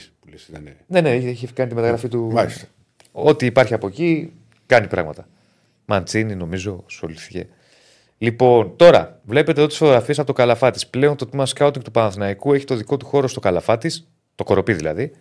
Ε, και υπάρχει και έχει δημιουργηθεί μια νέα ηλεκτρονική βάση δεδομένων προκειμένου να, έχει, να έχουν όλοι οι σκάουτερ του Παναθηναϊκού το απαραίτητο εργαλείο στα χέρια τους για όλα αυτά τα οποία θέλουν. Επίσης, τρίτο και τελευταίο για το τμήμα σκάουτινγκ, εντάσσεται πλέον και η Ακαδημία στο Παναθηναϊκό. Θα υπάρχει δηλαδή σύνδεση πρώτης δεύτερης ομάδας με την Ακαδημία. Εντάσσεται και η Ακαδημία στο τμήμα σκάουτινγκ. Λαγωνικάκης. Το Λαγωνικάκη το θυμάσαι, φαντάζομαι. Ε, ναι. Κώστος Μαυρίδης. Το Μαυρίδη το θυμάσαι. Ναι. Μάρκος Τσομπανόπουλος θα πλαισιωθούν από νέους συνεργάτες και μέχρι το τέλος του έτους θα είναι ε, όλο το σκάουτινγκ, το τμήμα σκάουτινγκ και της Ακαδημίας και από άλλους ανθρώπους. Επίσης, το τελευταίο, από εδώ και στο εξής, θα έχει ο Παναθηναϊκός ανοιχνευτέ ταλέντων, όπως λέμε, ε, σε όλη την Ελλάδα. Σε όλες τις γεωγραφικές περιφέρειες της Ελλάδα, προκειμένου να ψάχνει παντού. Δηλαδή, όχι μόνο κοντά εδώ και στη Νότια Ελλάδα και στη Βόρεια. Σωστά είναι το ένα πράγμα το οποίο το δούλεψε πάρα πολύ ο Παπαδημητρή, θυμάσαι το έλεγα στο ραδιοφωνο για να το ξαναφτιάξει. Γιατί ο Παναθηναϊκός τα τελευταία χρόνια, μέχρι πέρυσι που άρχισαν να το ξαναφτιάξουν, δεν είχε τιμά σκάουτινγκ. Μα θυμάσαι που το λέγαμε στις εκπομπές και mm. έλεγε ότι δεν υπάρχει σκάουτερ στον Παναθηναϊκό; Ναι, πριν από τρία-τέσσερα χρόνια. Ναι, μεγάλο δηλαδή, πρόβλημα. η, η διαφορά, ας πούμε, με τώρα είναι τέτοια. Όχι μέρα με τη νύχτα, παραπάνω βάλε. Το πώς ήταν και πώς είναι. Στο λέω εγώ τώρα έτσι και που το βλέπω. Τα... Υπάρχει λες; πώς- Το τμήμα σκάουτερ του Α, Παναθηναϊκού. καλά, εννοείται, εννοείται. Πλέον υπάρχει μια οργάνωση. Είναι σημαντικό τιμά σκάουτινγκ για μια ομάδα, πάρα πολύ σημαντικό. Το έχουμε ξαναπεί γιατί ο Παναθηναϊκός στα χρόνια της κρίσης του χωρίς τιμά σκάουτινγκ βασιζόταν αποκλειστικά και μόνο στους ατζέντιδες. Δεν Είσαι- μπορεί να βασίζεσαι μόνο. Είσαι τεχνικού διευθυντέ όταν είχε. Ναι, πρέπει να έχεις και εσύ ένα τμήμα το οποίο να τρέχει. Είναι δουλειά σε μεγάλο βαθμό του Γιάννη Παπαδημητρίου, τεχνικού διευθυντή του, του Παναθηναϊκού, που εξ αρχής το είχε ως στόχο. Μας το είχε πει και στην προετοιμασία. Τότε μια κουβέντα που είχαμε κάνει. Ε, και καλά κάνει, γιατί δείχνει ένα όραμα που υπάρχει προκειμένου να βασίσει και στις δικές σου δυνάμεις. Γιατί πρέπει να καταλάβουμε ότι το τμήμα σκάουτινγκ δεν είναι μόνο το παρόν, κυρίως είναι το μέλλον. Δηλαδή, τσεκάρω από τώρα περιπτώσεις για το Και καλοκαίρι. εξαρτάται. Είναι, άμα ψάχνεις παίχτες, Ναι. πιτσιρικάδες ταλέντες στα 17-18, να μπορείς να τους Για τσιμπήσει το πριν μέλλον. του τσιμπήσει κάποιος άλλος. Ναι. Είναι παίχτες που μπορεί να φτιάξει μια λίστα, μια ομάδα που να πει ο προπονητής ότι θέλουμε αριστερό μπακ και να πούμε ότι έχουμε αυτές τις τέσσερις λύσεις. Ναι. Υπάρχει ένα, Α, Β, Γ, Δ. Ναι, Όχι, ναι, έχουμε τον Α και άμα δεν κάνουμε τον Α, τι κάνουμε, Παναγιά μου; Ναι. Και ε, ε, αυτά σου έχει να κάνει με αυτά τα. Βάλαμε και τις απαραίτητες φωτογραφίες και για το τμήμα σκάουτινγκ και για το χορτάρι. Πάμε αγωνιστικά ε, για να προχωρήσουμε και στα υπόλοιπα. Λοιπόν, αγωνιστικά ο Παναθηναϊκός έχει το μάτι με τον Άρη. Α, τον έχουμε και τον Νίκο. Για βάλε και τον Νίκο, να το πάμε Παναθηναϊκός Άρης μαζί. Ναι, αμέ. Ας παίξει το transition μας. Καλώς τον. Αυτό τι transition ήταν. Τι ήταν ωραίο, τι επίθεση το έκανες; Άλλα κόλπα. Άλλα κόλπα καινούργια. Έλα. Όλο ρε. από εδώ, μισό. Ωραίο, ωραίο. Γεια σου, Νίκο. Γεια σου, Νίκο, καλημέρα. Καλημέρα, φίλε, καλημέρα. Είσαι καλά; Δόξα τω Θεώ, μια χαρά. Πώς προετοιμάζεις το Άρης; Θες να, να ολοκληρώσω καταρχάς, Να συγγνώμη, ολοκληρώσω, σου να κάνω πάσα ολοκληρώσω. και το παίρνω πίσω εγώ. Ωραίος ήμουνα. Να ολοκληρώσω με την 11 του Παναθηναϊκού την πιθανή και πάμε να, και στον Άρη για να συζητήσουμε για το παιχνίδι. Λοιπόν, πιθανή σύνθεση. Θα τη δούμε, αλλά ας περιμένουμε λίγο και προπόνηση, γιατί τώρα με μια-δυο προπονήσεις και έχει αρκετούς αστερίσκους, κατά την άποψή μου. Για να καλά. Ε, τι να βάζω; Μάλιστα. Όχι, δεν έχει βγει ακόμα. Πάμε να δούμε την, ενδεκάδα, την πιθανή ενδεκάδα του Παναθηναϊκού. Λοιπόν, πάντα τα μάτς μετά τις διακοπές και όταν έχεις να κάνεις λίγες προπονήσεις, ας κρατήσουμε επιφυλάξεις. Περισσότερο εκτίμηση είναι. Γιατί εκτίμηση, γιατί αυτό που ξέρουμε είναι ότι ο Γιωβάνος θα βάλει την καλύτερη πιθανή, την καλύτερη συγγνώμη, δυνατή ενδεκάδα για αυτό το μάτς. Έτσι. Ωστόσο, επειδή είναι λίγες προπονήσεις, έλειπαν και οι διεθνείς, λίγες προπονήσεις όλοι μαζί εννοώ, δεν είναι εύκολη η, η, η εκτίμηση. Και δεν έχει δείξει και πολλά πράγματα. Μπρινιόλ για τα δοκάρια. Εντάξει, κάποια πράγματα με τριμμένα κουκιά όπως ο Γετβάη με το Σέγκεφελτ. Μλαντένοβιτς αριστερά. Δεξιά κότσιρας με αστερίσκο. Δεξιά να μπει ο Βαγιανίδης. Νομίζω όμως θα βάλει τον κότσιρα. Νομίζω. Τσέριν, Αράο, Μπερνάρ. Όχι ακριβώς έτσι όπως φαίνεται, αλλά OK, okay, με τον Αράο εξάρι Τσέριν και Μπερνάρ εσωτερικούς. Όχι δηλαδή 4-2-3-1, αλλά 4-3-3. Παλάσιος Μαντσίνη θεωρώ ότι έχουν το προβάδισμα. Και εκεί ένας αστερίσκος στο Μαντσίνη. Και μπροστά ο Ιωαννίδης. Αυτή είναι μια πιθανή σύνθεση του Παναθηναϊκού για το ματς της Κυριακής με τον Άρη στο Βικελίδης. Ένα ματς πολύ σημαντικό. Το θετικό είναι για τον Παναθηναϊκό ότι μετά, διακο... μετά τη διακοπή των παιχνιδιών παίρνει νίκες. Είναι μια παράδοση, μια... ένα καλό πράγμα στις τελευταία ε, διακοπές. Ε, εντάξει, και τα υπόλοιπα θα τα δούμε την Κυριακή. Δεν είναι εύκολο παιχνίδι, πότε στο Βικελίδη. Έχει δυσκολευτεί πάρα πολύ ο Παναθηναϊκός. Πέρυσι δύο νίκες είχε. Δύο νίκες δεν είχε ο Παναθηναϊκός πέρυσι. Ναι. Νομίζω δύο νίκες και στην κανονική διάρκεια και στη, στα Η playoff. ισοπαλία στα playoff στη λεωφόρο, τελευταίο μάτς 1-1. Σωστά. Και στο νίκησε 1-2 με ανατροπή στην κανονική διάρκεια. Και ένα 0-1 Αν στο δεν κάνω Βικελίδης, λάθος. νομίζω που είχε. Και ένα 0-1 στα playoff, ναι. Με το Και στη λεωφόρο με τον γκολ Παλάσιο. καθυστερήσει του Σπόραρ, δεν ήταν. Από, από φάουλ κιόλας. Ναι, στην κανονική διάρκεια. Το 1-0. Ναι, ναι, ναι. Από φάουλ του Αϊτόρ ή του Βέρμπιτ. Του Βέρμπιτ. Νομίζω το Βέρμπιτ ήταν. Νομίζω. νομίζω. Νίκο μου, τι έχει ο Άρης; Και στον Άρη νομίζω ότι αυτό που λέει και Διονύσιο τον Παναθηναϊκό, περισσότερο εκτίμηση μπορούμε να κάνουμε για τα πλάνα του Μάντιου και όχι να πάμε σε κατάκριβες, γιατί χθες δεν έδειξε πολλά πολλά και ο Μάντιο, αν δεν δείξει την Πέμπτη, δύσκολα θα δείξει και την Παρασκευή. Σταθερές υπάρχουν στα πλάνα του, δηλαδή νομίζω ότι οι 8 ή 9 από τους 11 είναι σίγουροι για το παιχνίδι της Κυριακής, γιατί δεν έχει και πολλές επιλογές ή παίχτες που να εμπιστεύεται τέλος πάντων σε κάποιες θέσεις ο Μάτζιο. Οπότε παίζονται, θεωρώ, να βάλουμε αστερίσκο σε δύο με τρεις θέσεις βαριά αυτή τη στιγμή για την ε, 11. Έχει επιστροφές που είναι σημαντικό σχέση δηλαδή με τα παιχνίδια πριν τη διακοπή, γιατί έχει και τον Οντουμπάζιο ξανά, έχει και τον Φαμπιάνο, ε, έχει και το Ζούλ, έχει και το Σαβέριο. Αυξάνονται λίγο οι επιλογές του. Ε, του λείπουν βέβαια πάλι κάποιοι παίχτες. Προβληματίζεται λίγο σε κάποιες θέσεις, αλλά πάνω κάτω νομίζω ότι ο Μάτιος στο μυαλό του το έχει βρει. Δηλαδή και να μην ανοίξει τα χαρτιά του ούτε, ούτε σήμερα. Τώρα τελειώνει η προπόνηση αυτή τη στιγμή που μιλάμε. Ε, νομίζω ότι στο μυαλό του το έχει βρει. Και θα περιμένει ίσως μέχρι την Κυριακή μ, για μια-δυο θέσεις να το σκεφτεί ανάμεσα σε, έναν, σε, ανάμεσα σε δύο ποδοσφαιριστές. Ε, στην άμενα νομίζω ότι είναι αυτό το οποίο βλέπουμε τώρα. Δηλαδή ο Κουέστα κατά τα δοκάρια, ο, Μο- ο Ντουμπάζιος στα δεξιά, ο Φαμπιάν με τον Μπράμπετ στα στόπερ και ο Μοντόγια αριστερά. Βάζουμε τον Μοντόγια αριστερά γιατί ο Φεράρι δεν έχει προπονηθεί εδώ και περίπου δύο εβδομάδες. Οπότε είναι πολύ δύσκολο τώρα ο Μάντζιο να του βάλει σε ένα τόσο απαιτητικό παιχνίδι όπως είναι αυτό με τον Παναθηναϊκό. Περισσότερο την ΑΕΚ νομίζω ότι έχει αρχίσει να έχει ο, μυα- ο Φεράρι στο μυαλό του σιγά σιγά. Ε, Βερστράτε, Ζουλ, Ζουλ με αστερίσκο στη μεσαία γραμμή ε, με τη λογική ότι ο Άρης πρέπει να πάει λίγο πιο compact, λίγο πιο σφιχτά στο χώρο του κέντρου σε αυτό το παιχνίδι γιατί είναι ντέρμπι, γιατί έχει απέναντί του έναν ε, πολύ καλό αντίπαλο, ένα πολύ αποτελεσματικό αντίπαλο. Οπότε να πάει με δύο εξάρια, καθαρό εξάρι δηλαδή το Ζουλ και ένα εξαροχτάρι όπως είναι ο Verstraete για να βοηθάει λίγο να πηγαίνει μπάλα μπροστά. Αν πάει σε αυτή την επιλογή, τότε ο Νταρίντα θα μείνει πίσω από τον Μορόν. Όπως τον είδαμε με τον Βόλο που ήταν δηλαδή αρκετά αποτελεσματικός. Αν βάλει τον Πάρντο που υπάρχει ως επιλογή, θα είναι δίπλα στο Verstraete ή θα πάει αντί του Νταρίντα μπροστά. Ένα τελευταίο extreme σενάριο να βάλει το Μενέντε, που δεν νομίζω ότι έχει πολλές πιθανότητες. Εγώ το Ζουλ θα έβαζα αν ήμουν Μάντζιο. Ε, θεωρώ ότι είναι πιθανό να το κάνει και αυτός. Και, και να τον βάλει βέβαια με το Ζουλ, επειδή μιλάμε για ένα παίχτη ο οποίος ουσιαστικά έχει να παίξει βασικός από τα τέλη Αυγούστου, που έχει τραυματίσει εκείνο το ματς με τον ΟΦΗ, στην πρεμιέρα του πρωταθλήματος, και έκτοτε έχει αγωνιστεί 72 λεπτά. Δηλαδή έχει τέσσερις συμμετοχές, αλλά με πολύ λίγα λεπτά. Γιατί αυτό το πρόβλημα που είχε τον, τον ταλαιπώρησε αρκετά ε, στο γόνατο και τον άφησε, τον άφησε πολύ πίσω. Σουλεϊμάνοφ Παναγίδης στις πλευρές ε, και ο Μωρός στην κορυφή της επίθεσης. Καλά, στην κορυφή της επίθεσης δεν έχει να βάλεις και, και κάτι άλλο. Θα, θα εντριγκάρω λίγο και θα πω ότι ο Μάτζιος είναι πιθανό να κάνει μια έκπληξη στην 11η της Κυριακής. Σε ποια θέση; Ε, πω. Ε, μα τότε η έκπληξη θα είναι. Αν σου πει ποιος θα είναι, θα ήταν έκπληξη. Ρε παιδί μου, δεν μπορεί να πεις ακριβώς θέση να μου πεις εξτρέμ. Είναι πιθανό, μεσοεπιθετικά. Είναι πιθανό να κάνει μια έκπληξη, θα πω. Είναι πιθανό να κάνει μια έκπληξη. Τώρα το αν θα την κάνει ή όχι θα φανεί. Εγώ θεωρώ ότι έχει κάποιες πιθανότητες.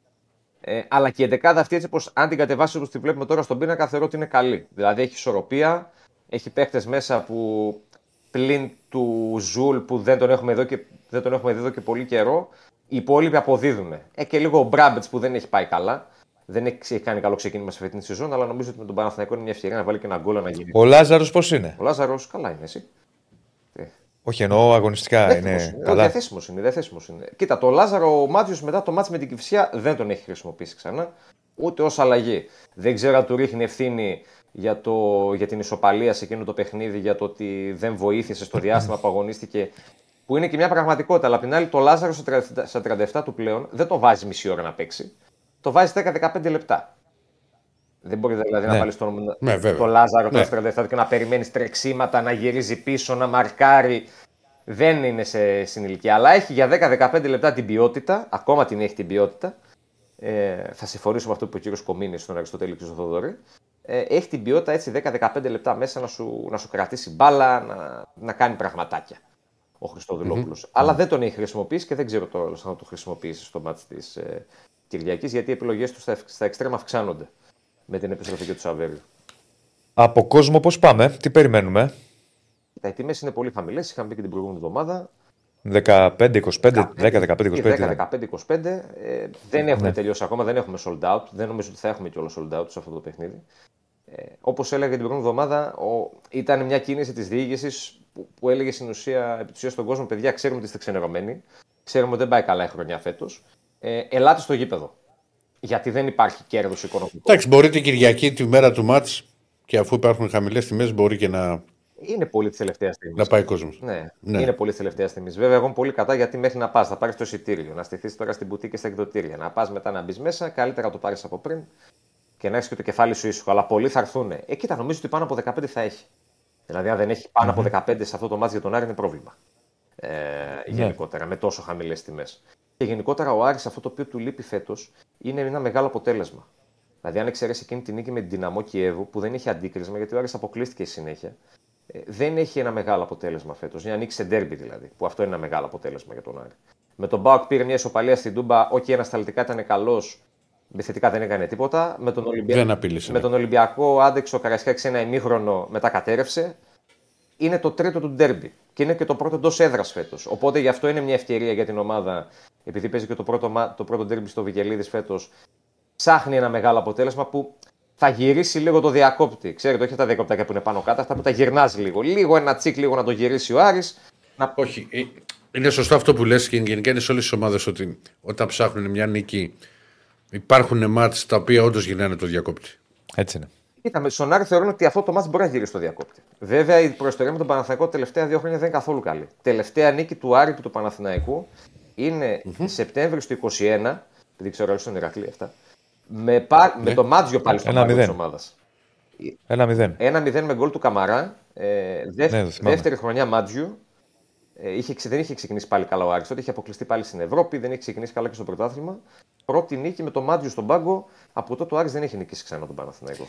Ήταν αρχές πρωταθλήματος. Ναι.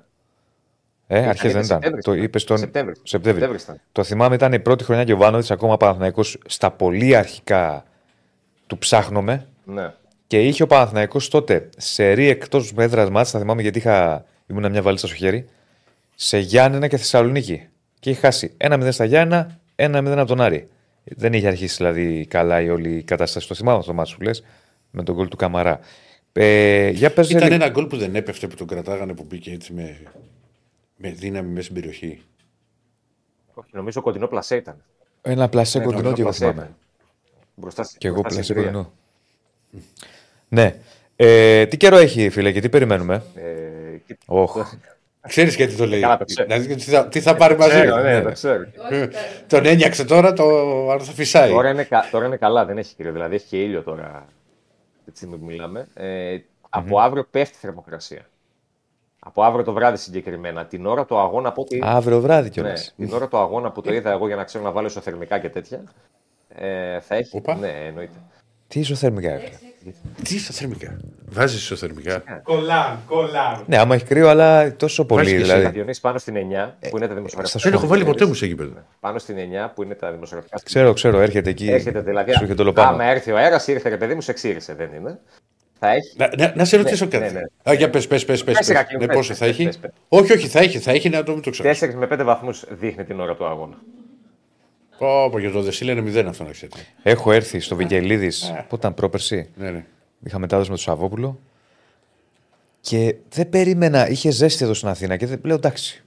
Χειμώνας ήταν, αλλά όχι ξέρεις βάρης. Πόσο να έχει. Και έχω πάρει ένα, έχω ένα δερμάτινο μπουφάν το οποίο δεν είναι όμως για πολλά κρύα. Δεν δερμάτινο είναι εκεί. Ναι. Κοντό κιόλας, όχι μακρύ. Και παίρνω αυτό στο γήπεδο. Με βλέπεις Σαββόπουλος βάζει τα γέλια. Μου λέω γιατί γελάς, τι έχω; μου λέει με αυτό ήρθες, μου λέει, του λέω ναι. Καλά μου λέει, θα δεις. Φίλε, στην την ώρα της μετάδοσης είχα και το άγχος με το μάτσο τώρα. Πήγαινε. Έτρεμα. Έτρεμα. Πήγαινα έτσι στην ώρα της μετάδοσης και έλεγα τελείωνε σφύρα το να σηκωθούμε να φύγουμε να κατέβουμε κάτω να σταθούμε. Και από τότε λέω δεν ξανά έχει. Οπότε γι' αυτό σε ρωτάω τώρα να ξέρω, ρε Πάρε παιδί ένα μου, χοντρό να μπουφάν, Διονύση, προετοιμαστώ. Πάρε ένα χοντρό Να μπουφάν. πάρω, Πάρε να και μια μπλουζίτσα έτσι χοντρή από μέσα, να είσαι καλή. Βεβαίως, Να μην έχεις βεβαίως, πρόβλημα. βεβαίως, βεβαίως. Γιατί θα είμαστε Βεβαίως. άσχημοι. Ε, τα δημοσιογραφικά είναι στην ίδια θέση. Είναι πάλι ακόμα που είναι μέσα στον κόσμο και από πίσω είχε τις τηλεοράσεις. Πάνω, πάνω. Πάνω πήγανε τώρα. Το έχουν στο πάνω διάζωμα Τελευταία πλέον. τρία Α, φύγανε πάνω. Πήγανε πάνω. Δεν είναι δηλαδή μες στην εξέδρα. Πάλι μέσα στην Εξέδρα, αλλά είναι. πάνω. Πάλι μες στην εξέδρα είναι, αλλά είναι πάνω στην 9. Στο πάνω διάζωμα. Πολύ καλύτερη οπτική. Δεν είναι κάτω. Α, στο από πάνω. Ναι, ναι, ναι. Ναι, γιατί εγώ θυμάμαι σε ματ το οποίο είχε πλάκα. Ήταν τα δημοσιογραφικά μέσα στον κόσμο και είχαν και τρεις μεγάλες τηλεοράσεις. ναι. Λοιπόν, το, πρέπει να το θυμάσαι. Ναι, ναι. Όπου πολύ τι γινόταν. Σε κάθε αφισβητούμενη φάση γυρίζανε να δουν το replay. Ναι, ναι. Και είχε και το plexiglass και ακουμπούσαν πάνω στο plexiglass για, για, για να δουν είναι Ναι. εγώ, το έχω penalty, προ... δεν είναι ε, penalty. εγώ, εγώ, παιδί μου πιο παλι... το έχω προλάβει χωρίς plexiglass. Α, εσύ το έχεις προλάβει. Στη λεωφόρο Όχι, γίνεται αυτό. Ναι. Στη λεωφόρο γίνεται αυτό. Βέβαια είμαστε σε booth και σε κάθε replay επειδή έχουν βάλει κάτι monitor μεγάλα Ναι. στον τοίχο. Σκαρφαλώνουνε. Κάνουν, γυρνάνε πάνω και τι γίνεται, βλέπουν. λοιπόν, ωραία, δεν ξέρω Νίκο κάτι άλλο. Όχι, αυτά σε γενικές γραμμές. Είπαμε και για την 11η. Εντάξει, ο Μάτζιος στη γενική προσέγγιση πέρα τα πρόσωπα θα το πάει πολύ πιο κλειστά από ό,τι έχουμε συνηθίσει τον Άρη στα τελευταία μάτς.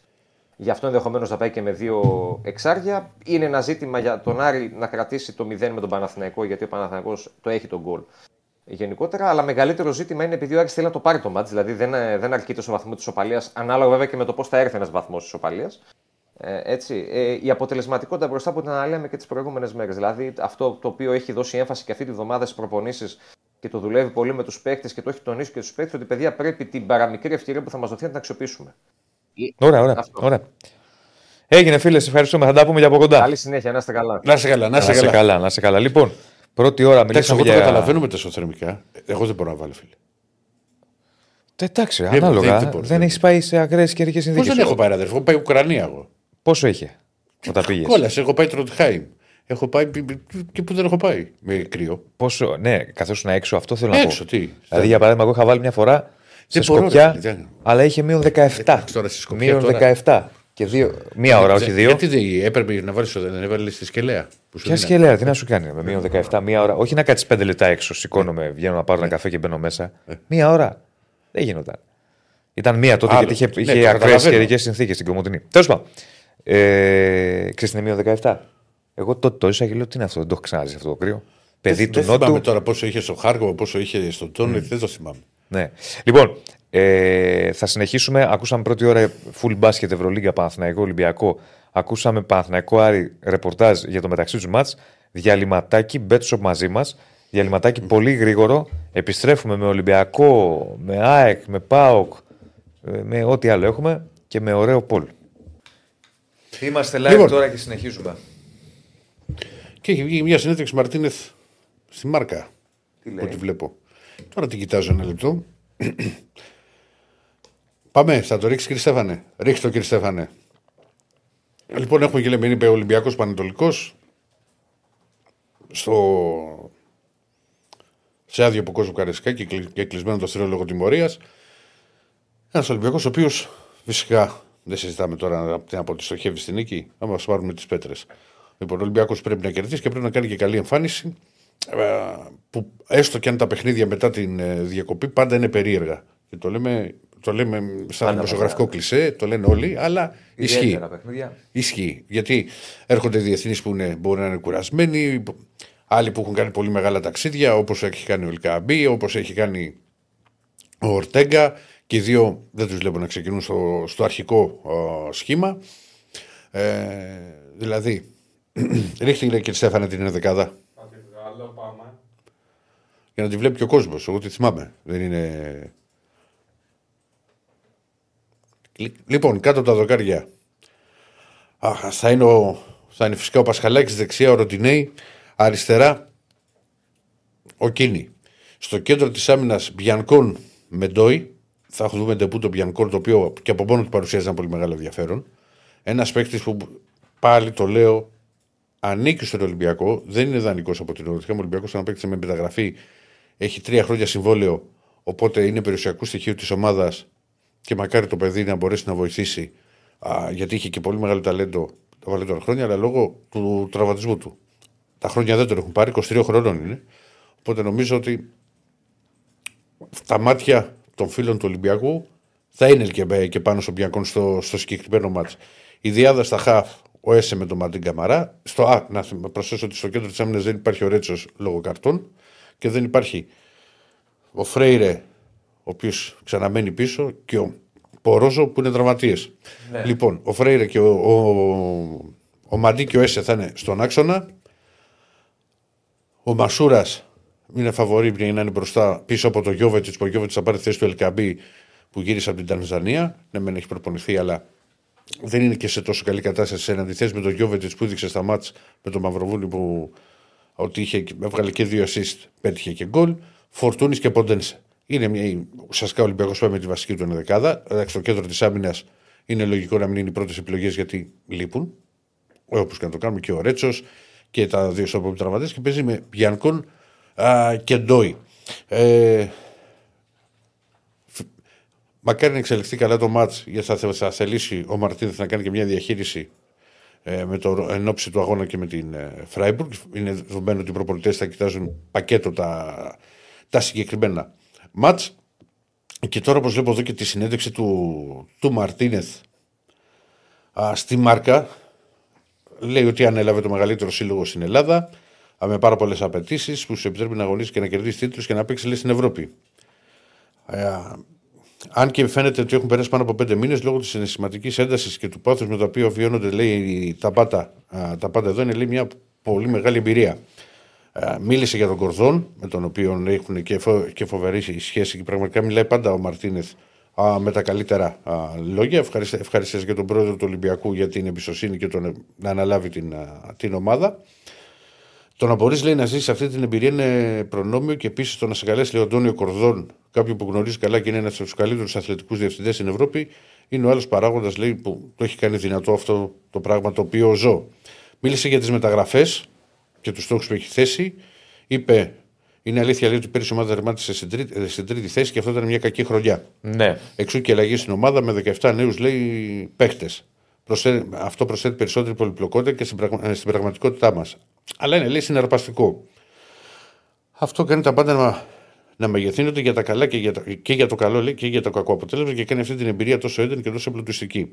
Μίλησε, το όπως βλέπω τώρα εδώ, και για τον τέρμπι με, τη... με τον Παναθηνικό και τη διακοπή. Δεν θα δικαιολογήσουμε λέει ποτέ κανένα είδος βίαιης πράξης. Στην πραγματικότητα, ο Σύλλογος προσπαθεί πολύ στη διαδικασία αναζήτησης των υπευθύνων α, για τη ρήψη φωτοβολίδων προ... προκειμένου τους εκδιώξει. Το θέμα είναι λέει, στα, χέρια, στα χέρια των αρμόδιων φορέων στη διαδικασία της αίθουσα και το μόνο που μπορώ να πω είναι να καταδικάσω όλα αυτά τα γεγονότα. Αλλά είναι επίσης αλήθεια ότι είμαστε οι μόνοι που μας έχουν στερήσει όσο έχουμε κερδίσει στο γήπεδο, γιατί σήμερα λέει θα ήμασταν πρώτοι. Το γήπεδο έγινε υπέρ μας με εκείνο το 1-1 που έγινε. α, ε, Που, που έγιναν όλα και θα, είχαν, λέει, την αίσθηση, και θα είχαμε την αίσθηση ότι αυτός που κερδίζει στο γήπεδο δεν, θα, δεν πρέπει να στο αφαιρούν λέει, στα χαρτιά. Α λυθεί όσο το δυνατόν καλύτερα και ό,τι συμβαίνει στο γήπεδο να μείνει στο γήπεδο. Αν επηρεάστηκε ο Ολυμπιακός από το γεγονός ότι το μάτι το πήρε ο Παναθηναϊκός με, με 3-0, είναι δύσκολο γιατί μέχρι τότε λέει οι αριθμοί μας ήταν οι καλύτεροι σε βαθμούς, γκολ υπέρ, γκολ κατά. Μας δίνουν λέει, το παιχνίδι ως χαμένο 0-3 και αυτό επηρεάζει τα πάντα γιατί το περιθώριο λάθος είναι ελάχιστο και ο μέσος όρος των γκολ γενικώ. Πρέπει να συνεχίσουμε να κερδίζουμε και να σκεφτόμαστε το επόμενο παιχνίδι και να βελτιωνόμαστε ως ομάδα. Όμως η οικογένεια του Ολυμπιακού προσπα... Προσπα... προσπάθησε να το μετατρέψει σε θετική ενέργεια για να δικαιωθούμε. Ναι. Μίλησε και για τη σχέση του με τον πρόεδρο του Ολυμπιακού, του Βαγγέλη Μαρινάκη, ότι είναι ένας άνθρωπος με πολύ χάρισμα. Αυτός και όλο λέει το διοικητικό σώμα είναι λέει, ο πρώτος οπαδός του Ολυμπιακού. Ε, και για τους στόχους, ότι πετύχαμε λέει, τον πρώτο στόχο που ήταν να προκριθούμε στη φάση των ομίλων. Και τώρα με τη Φράιμπουργκ εντός έδρας κάναμε ένα λέει, πολύ καλό παιχνίδι. Ε, κερδίσαμε λέει, εντός τη West, ε, τη West Ham την πρωταθλήτρια λέει, του, α, του Conference League. Η ομάδα έχει αγωνιστεί πολύ καλά στην Ευρώπη και αυτό είναι σημαντικό γιατί ο όμιλος είναι πάρα πολύ δύσκολος. Αυτά έχει πει και για τις προοπτικές του, μην τα διαβάσω όλα. Λοιπόν, αυτός ήταν και ο. ο Κύριος Μαρτίνεθ. Στη Μάρκα. Σε μια πολύ μεγάλη α, συνέντευξη. Μπορείτε να πείτε στα site και να την, ε, και να την διαβάσετε. Μάλιστα. Μπρινιόλι γιατί αργεί δεν αργεί. Ο Μπρινιόλι μιλάνε. Πάρε θέση. Τι να πάρω θέση, φίλε. Είμαι εγώ ατζέτη του Μπρινιόλι. Αυτά τα μηνύματα, Ηρακλή πάρε θέση. Ναι, Διονύση, πάρε τι να πάρω θέση. Μιλάνε Μιλά. οι δύο πλευρές και περιμένουμε. Πώς να πάρω θέση. Ναι, δεν μπορούμε να κάνουμε κάτι. Όπως και στις ανανεώσεις του Ολυμπιακού, κάποια στιγμή όταν θα βγουν, θα σας πούμε. Αν μπορούν Παναθηναϊκός και Ολυμπιακός να, πάρουν, ε, ε, να μπουν στην εξάρτητη της EuroLeague, το ναι βγήκε με 79%, το όχι 20%. Λείπει 1%. Λείπει το κλασικό. Του κ. Στέφανος είναι αυτό. Ναι, 1% που είναι το. Ε, Πώς το λένε, το μισαδάκι του YouTube, το καινούριο Πολ. Αν πιστεύουμε ότι αν κάποιος στραβοπατήσει από τους τέσσερις μεγάλου, ποια ομάδα θα είναι αυτή; Παναγιώτο Ολυμπιακός Σάκη και Πάοκ σε αυτήν την αγωνιστική. Ψηφίζει ο κόσμος. Καλά, κοιτάξτε, κοίτα, άμα το βάλεις. Με βάση τις δυσκολίες, Παναθηναϊκός και Ο ΑΕΚ. Παναθηναϊκός έχει το πιο δύσκολο παιχνίδι. Και ΑΕΚ στα Γιάννα μετά. Το δεύτερο πιο δύσκολο. Θεωρητικά πάντα, ε. Ναι, ναι, ναι. ναι. Πάντα Εντάξει, είναι. είναι μια έδρα Ποτέ δεν ξέρεις. και με δύσκολες συνθήκε. Αλλά ναι, το πιο δύσκολο. Καλησπέρα στο Δημήτρη που μου λέει για τον Τόρση. Τι να σου πω για τον Παναθηναϊκό έχει ακουστεί. Πρώτα απ' όλα δεν έχει φύγει από τη Φενέρο ο Ντόρση. Για να τα λέμε και, και ωραία. Δεν έχει μείνει ελεύθερος. Ναι, το συζητούσαμε και Α πριν. μείνει πρώτα ελεύθερος. Να βλέπουμε. Λοιπόν, το Κυπριακό, λέει ο Γιάννης, ήταν τόσο καιρό αργή να ανανεώσει και ανησυχεί ο λαός της Τριφυλάρας. Λέει ο Γιάννης, ρε Γιάννη, τι σημαίνει αργή να ανανεώσει; Δεν, δεν έχουμε μπει καν στο Δεκέμβρη. Πιστεύω, για, για να σου πω, ωραία, η αίσθηση μου, πιστεύω ότι μέσα στο Δεκέμβρη το θέμα θα έχει τελειώσει. Ναι, γιατί, Έτσι πιστεύω όμως. γιατί συνήθως όλες αυτές τις περιπτώσεις που λύνουν τα συμβόλαια, οι ομάδες προσπαθούν να το τελειώσουν πριν μπει στο τελευταίο εξάμεινο. Γιατί άμα μπει στο τελευταίο εξάμεινο, δεν το κρατάει η ομάδα στα χέρια. Ναι. την ιστορία. Την κρατάει εντελώς ο ποδοσφαιριστή. Μπορεί να μου πει κάποιος και την κρατάει και το Δεκέμβρη και σου λέει δεν ανανεώνω για να μείνω ελεύθερος. Ρε εσύ Κωνσταντίνε Ευάγγελε, που πάνε παράπονα και λέει 6 λεπτά για Ολυμπιακό. Δεν είναι θέμα 6 λεπτά, είναι ανάλογα και το τι έχει. Και το τι Δηλαδή, παιχνίδι έχει. Σήμερα εγώ είχα παραπάνω πράγματα, έτυχε αύριο μπορεί να έχει Ηρακλής, γιατί είχα και τα φωτογραφικά υλικά με τηλεοφόρο και με το τμήμα σκάουτινγκ. Ναι, ρε Τις φίλε. λεπτομέρειες. Μην μετράτε αυτά. Δεν είχα μόνο το αγωνιστικό. Μη, αυτά αλλάζουν. Μην είστε ορισμένοι. Ε, δεν- όταν ορισμένοι είχαμε- γκρινιάζετε να γκρινιάξετε. Πραγματικά. Πο- Ξέρετε σε, σε πόσες εκπομπές έχει τύχει να έχω μιλήσει εγώ περισσότερο Θα που να έχεις τύχει, με το θα Ολυμπιακό; τύχει, θα τύχει, θα τύχει. Λοιπόν, προχωράμε. Ε, Στο μόνιμο αδικημένο. Ποιος είναι ο μόνιμο αδικημένος; Ο Άκης. Γιατί; Α, τα, μπορεί να είναι δικό σου κώδικας επικοινωνίας, δεν ξέρω. Δεν άκουσα. Γεια σου, Ράκη. Α, Γεια σας. Πήγα να σας πω ότι δεν άκουσα. Δεν ακούς; Ενεργοποιήθηκε ο ήχος.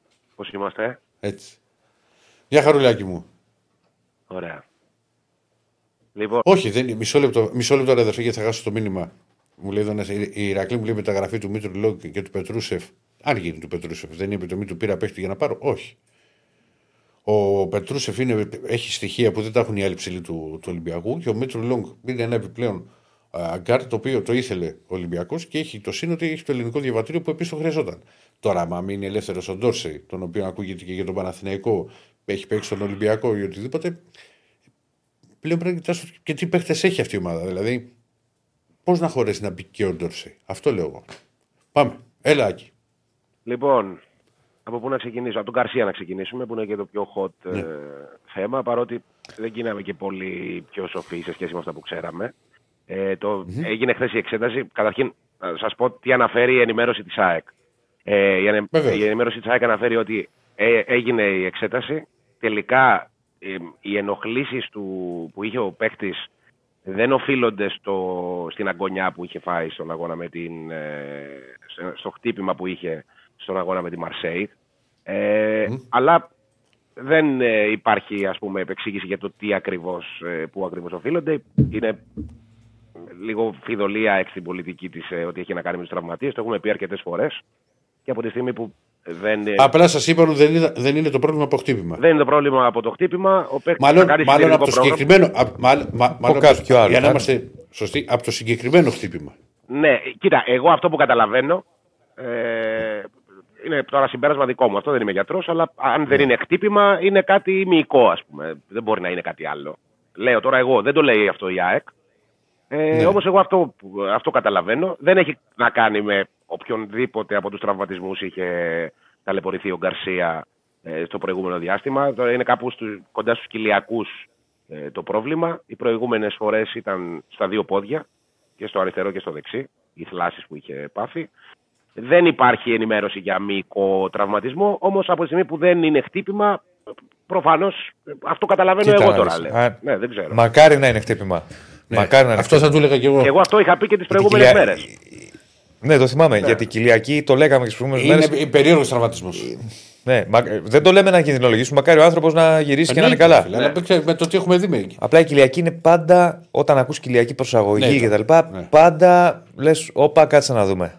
Ναι. Περίεργο πολύ. Ε, αυτό που είπαν από την ΑΕΚ είναι ότι ο παίκτης θα ακολουθήσει συντηρητικό πρόγραμμα για τις για τις επόμενες μέρες και θα επανεκτιμηθεί η κατάστασή του εν καιρό.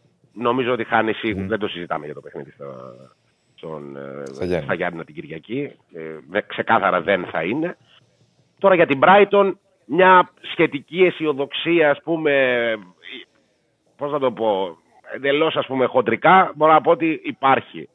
Τι να σας πω, από τη στιγμή που δεν ξέρουμε τα δεδομένα, γιατί η ΑΕΚ έχει επιλέξει αυτή την πολιτική και πρέπει να το ξέρει και ο κόσμος αυτό, ε, το έχω ξαναπεί στην εκπομπή, ε, πέφτει αρκετές φορές το ανάθεμα στους ρεπόρτερ της ΑΕΚ ή της κάθε ΑΕΚ σε ανάλογες περιπτώσεις. Όμως όταν ε, ο σύλλογος που πληρώνει τον παίκτη και τους γιατρούς που εξετάζουν τον παίκτη δεν ε, έχει ως, Ακολουθεί αρχή, άλλη ως που είναι, πολιτική του ότι δεν, δεν θα... Τι έγινε; Μπήκε ένα σηματάκι της ΑΕΚ. Τίποτα, τίποτα. Ναι. Του, α- του, του αρέσει. Του Το άρεσε έκανε- σήμερα. Και το έκανε ρεπετισιόν. Ε, ναι, οκ.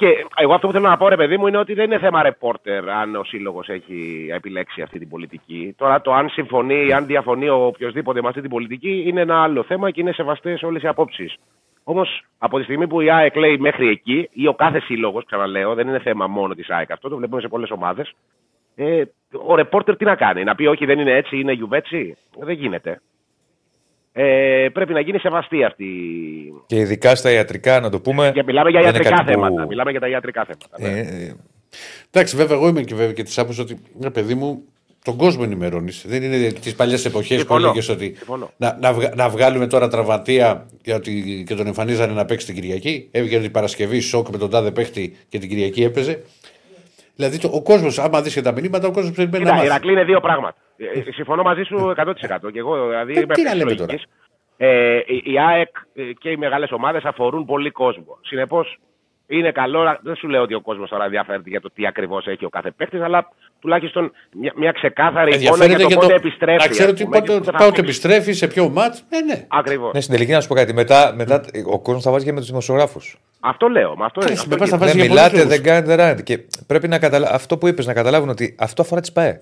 Το ιατρικό ειδικά ζήτημα δεν είναι κάτι που βλέπουμε εμείς. Ναι. Δηλαδή σε μια προπόνηση και είδες ότι Έπεσε μια κλωτσιά και έπεσε, έπεσε κάτι μια στο- κλωτσιά. Και ναι, έπιασε το ή- πόδι του. ή- Και πάλι. Και πάλι. Ή πώς να σου πω, ε, δουλεύεις αυτό ο προπονητής ή δεν δουλεύεις αυτό. Το βλέπεις αν πας σε μια προετοιμασία. Δεν είναι κάτι άλλο. Σωστά. Όχι, και- Τα ιατρικά, πρέ- πες, και, πες. τα, και τα, τα ιατρικά και τα της εκγύμνασης είναι τα πιο εξειδικευμένα στα δικά μας μάτια. Δεν είναι να δούμε αν δουλεύει στην τακτική και το corner πώς ε, το εκτελεί, ξέρω εγώ.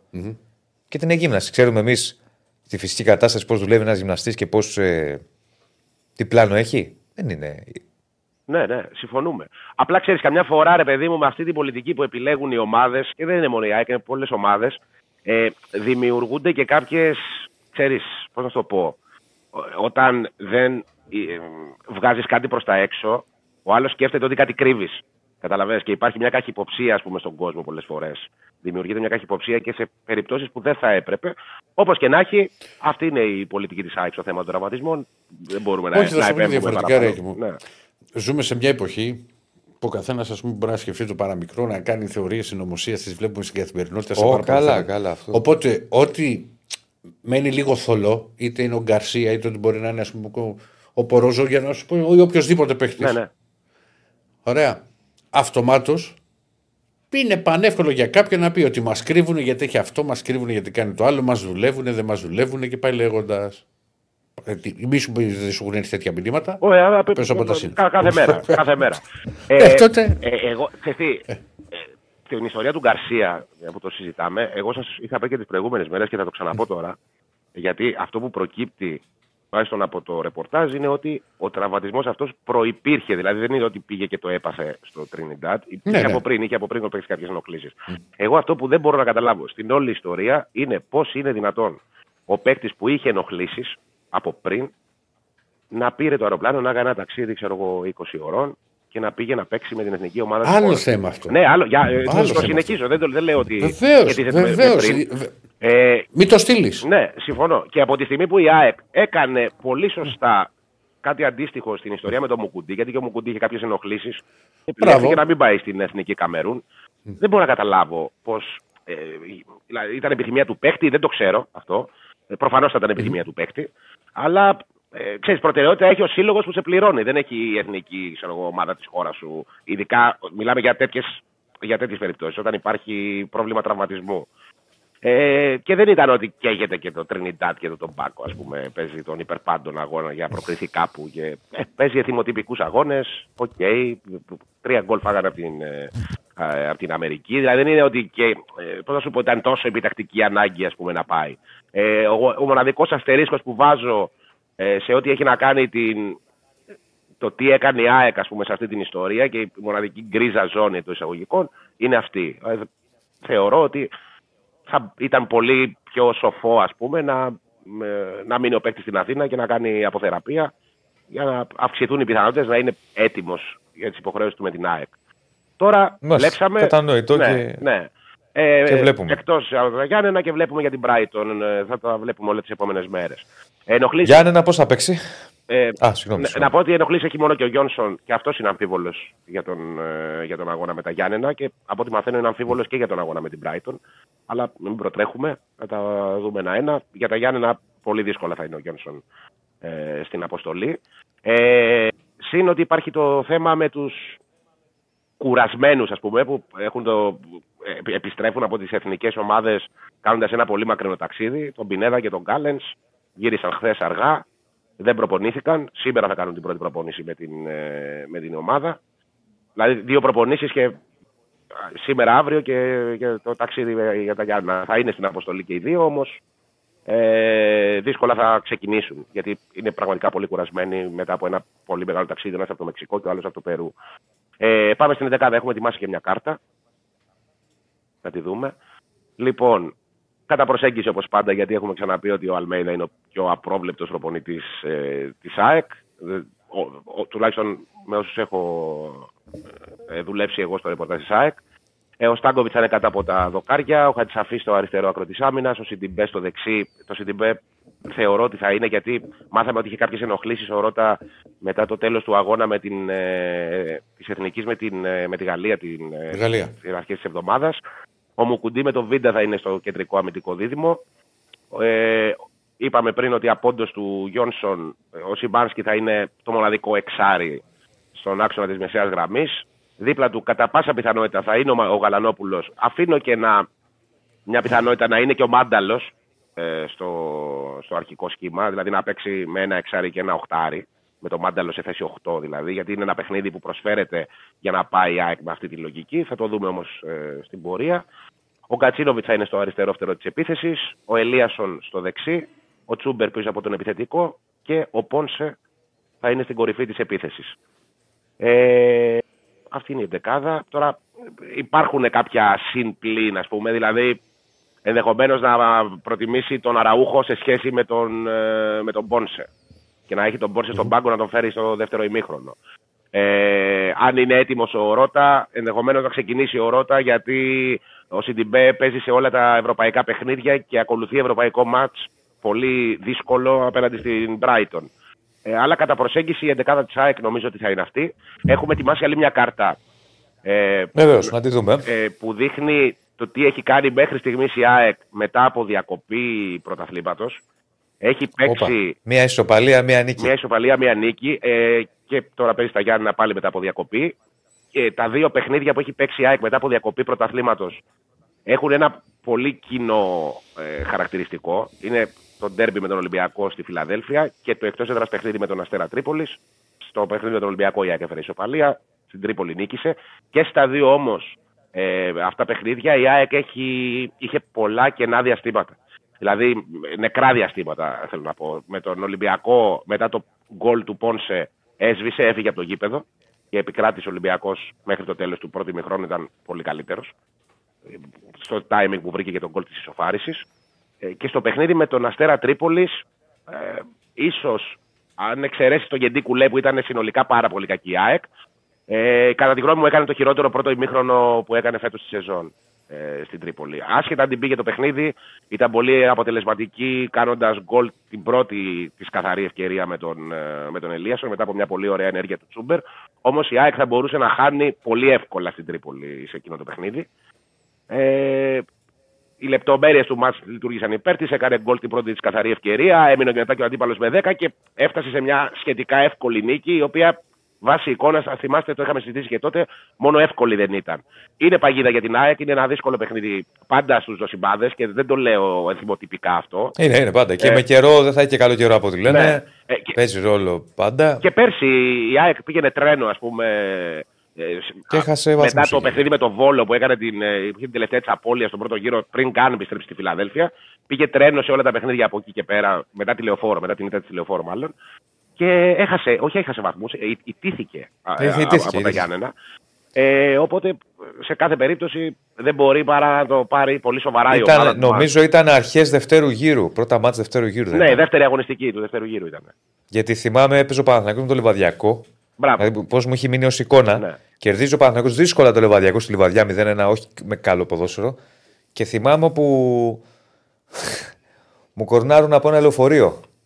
Λέω τι είναι, παιδί, μου λένε 2-2. Δεύτερο γκολ, ας πούμε, ο- ο Πάση. Γιάννη. Πόσο είχε έρθει το παιχνίδι 2-0. 2-1. 2-1. Είχε μειώσει η ΑΕΚ. Ε, το παιχνίδι είχε την εικόνα ότι ξέρεις. Ε, δεν υπάρχει περίπτωση να μην το γυρίσει η ΑΕΚ. Έκανε πολλές ευκαιρίες. Τελικά βρήκε τον γκολ. Πολλές ευκαιρίες, ναι. Βρήκε τον γκολ με τον Αραούχο, αλλά μετά τον γκολ δεν έκανε ούτε μία. Δεν κατάφερε να, να κάνει φάση. Ναι, Ναι, έχει δίκιο. Ε, Τώρα που το λες. ναι, ναι. ναι. Όπως και να έχει, ρε παιδί μου, είναι ένα παιχνίδι. Ξέρει, καταρχήν δεν μπορεί η ΑΕΚ να έχει υ- υπεροπτική προσέγγιση σε οποιοδήποτε παιχνίδι φέτος, γιατί το έχουμε συζητήσει και μαζί πόσες φορές. Η ΑΕΚ έχει χάσει βαθμούς σε αυτού του είδους τα παιχνίδια. Έχει χάσει βαθμούς με την Κυφυσιά, έχει χάσει βαθμούς με τον Όφη, έχει χάσει βαθμούς με τον Μπαρσεραϊκό. Ε, δεν μπορεί να πάει δηλαδή ναι. αφιψηλή. Έχει γκέλε σημαντικές. Ναι, και δεν την παίρνει με τίποτα να μην κάνει το απόλυτο μέχρι να βγει ο πρώτος γύρος. Δηλαδή θέλει πάση θυσία να κερδίσει και τα Γιάννενα ε, και τον Άρη μετά στη Φιλαδέλφια. Και, ε, εντάξει, είναι μια απαιτητική εβδομάδα για την ΑΕΚ γιατί ακολουθεί και το παιχνίδι με την Brighton. Δηλαδή κάθε απώλεια μπορεί να κοστίσει. Είναι πολύ, παίζονται πολλά αυτή την εβδομάδα για την ΑΕΚ κατά τη γνώμη μου. Και στο πρωτάθλημα και στην Ευρώπη. Ωραία. Και πρέπει να είναι η ομάδα 100%. Αυτό. Ωραία, φίλε. Να σε Έγινε. καλά. Θα Άκη, τα σε πούμε. ευχαριστούμε. Γεια Καλό χαρά, Σαββατοκύριακο. Θα Γεια τα σου, πούμε. Άκη. Θα τα πούμε. Λοιπόν, έχουμε να βγάλουμε ακόμα ΠΑΟΚ. Ε, σε... Θα Ναι, ναι, δώσουμε θα και δώσουμε. προγνωστικά μαζί με τον Αντώνη και θα ανοίξουμε γράμμες. Τι λέτε. Θα δούμε πώς να πάει. Ε, Έχουμε μισή ώρα, γι' αυτό το λέω. Οπότε να το βάλουμε από τώρα να παίρνει ο κόσμος για να κλείσουμε. Με... Δεν θες. Όχι. Άλλο, άλλο κοιτάς, σκέφτηκα. Τι θες, πες μου. Θες Δεν να θέλω ανοίξουμε, θέμα. δεν θες. Επειδή Δεν το λέω έχω γιατί θε- έχουμε μισή ώρα. Με ρωτούσε η Δεν Κωνσταντίνα, έχω- μου δεν στείλε έχω μήνυμα. θέμα. Πάμε να βγάλουμε τον και να ανοίγουμε. Ωραία. Οπότε, α- άμα ανοίγουμε, και, ε, και Στέφανε, βάλει από τώρα τηλέφωνο να το βλέπει ο κόσμος. Οπότε θα βγάλουμε πάω, θα κάνουμε τις εκτιμήσεις μας και ανοίγουμε τις τηλεφωνικές γραμμές. Λοιπόν, Πάμε, πάμε. πάμε πάω, ναι.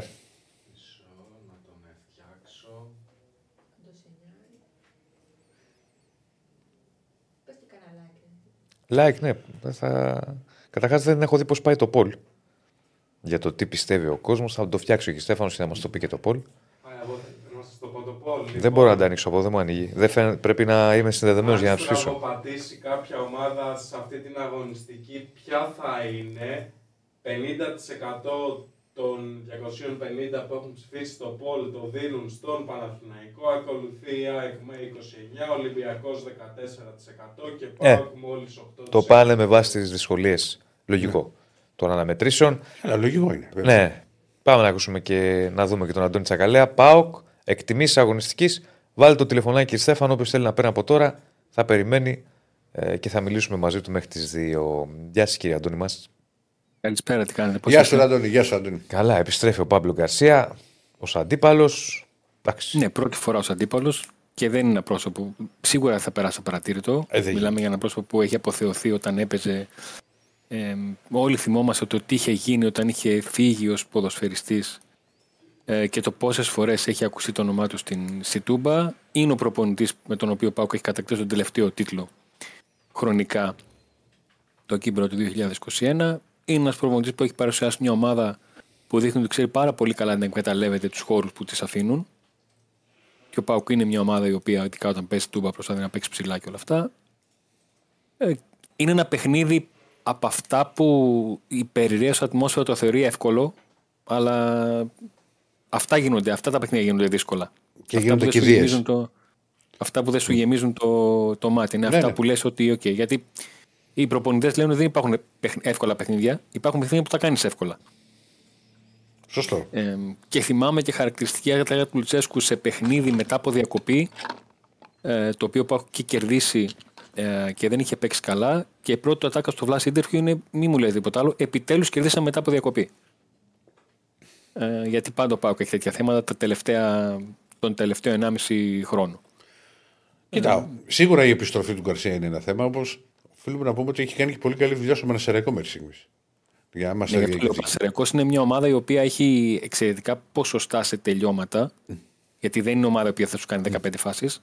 Αλλά όταν έχει ένα πάρα πολύ καλό ποσοστό ευστοχίας, σημαίνει ότι έχει παίχτη που δεν θα σου χαριστεί στις δύο-τρει φάσεις. Όχι, και δεν κλείνεται. Δεν είναι ομάδα που θα παίξει τόσο κλειστά. Δηλαδή το ίδιο έγινε και με το στο Καρασκάκι και με Είναι ομάδα που έχει ταυτότητα, είναι ομάδα που έχει προαποφασίσει όχι το πώς θα κερδίζει, αλλά και το πώς θα χάνει τα παιχνίδια. Σου λέει ότι εγώ. Ναι, εγώ δεν θα αλλάξω. Έχω ένα τρόπο. Έχω ένα τρόπο Θα παίξω δουλειάς. έτσι και ό,τι γίνει. Θα παίξω έτσι και όπω και όπως πάει. Ναι, ναι. Τι ετοιμάζει ο Λουτσέσκου; Είναι ερωτηματικό η ενδεκάδα. Έχω ένα προσχέδιο το οποίο το έχω εγώ στο μυαλό μου. Δεν ξέρω αν θα πέσω στο μυαλό του, του Λουτσέσκου. Προσπαθώντας να πατήσω από τη μια πλευρά στο rotation που έχει δείξει ότι κάνει στα εγχώρια παιχνίδια πριν από ευρωπαϊκά, αλλά και τον τρόπο με τον οποίο έχει δομήσει τις ενδεκάδες του στα ευρωπαϊκά παιχνίδια. Για πάμε να τη δούμε.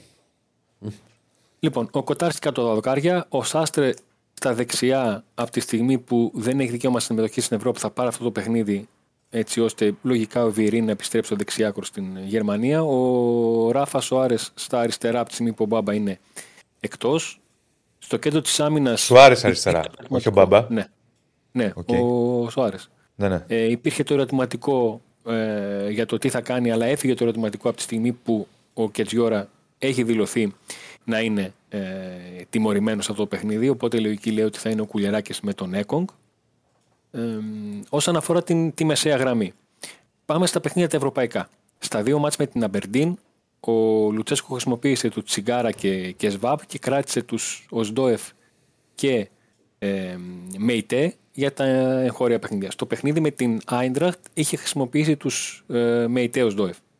Με βάση αυτό πηγαίνω στους Τσιγκάρα και Σβάμπ στο παιχνίδι με τον, ε, με τον Πατσεραϊκό.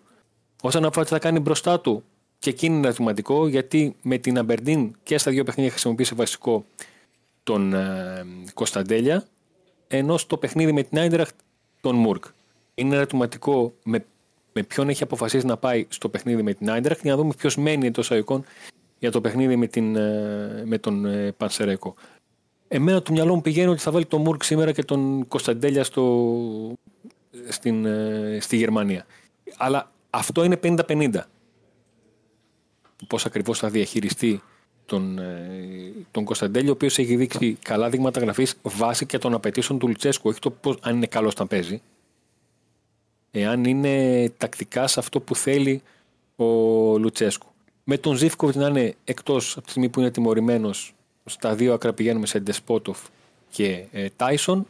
Και στην κορυφή της επίθεσης από τη στιγμή που ο Σαμάτα έλειπε όλη αυτή τη βδομάδα και είχε ένα ταξίδι που δεν ήταν εύκολο από την Τανζανία στην, ε, στην Θεσσαλονίκη μετά το τελευταίο παιχνίδι που έπαιξε με την εθνική ομάδα με αντίπαλο το, το Μαρόκο να βρεθεί ο Τόμας στην κορυφή.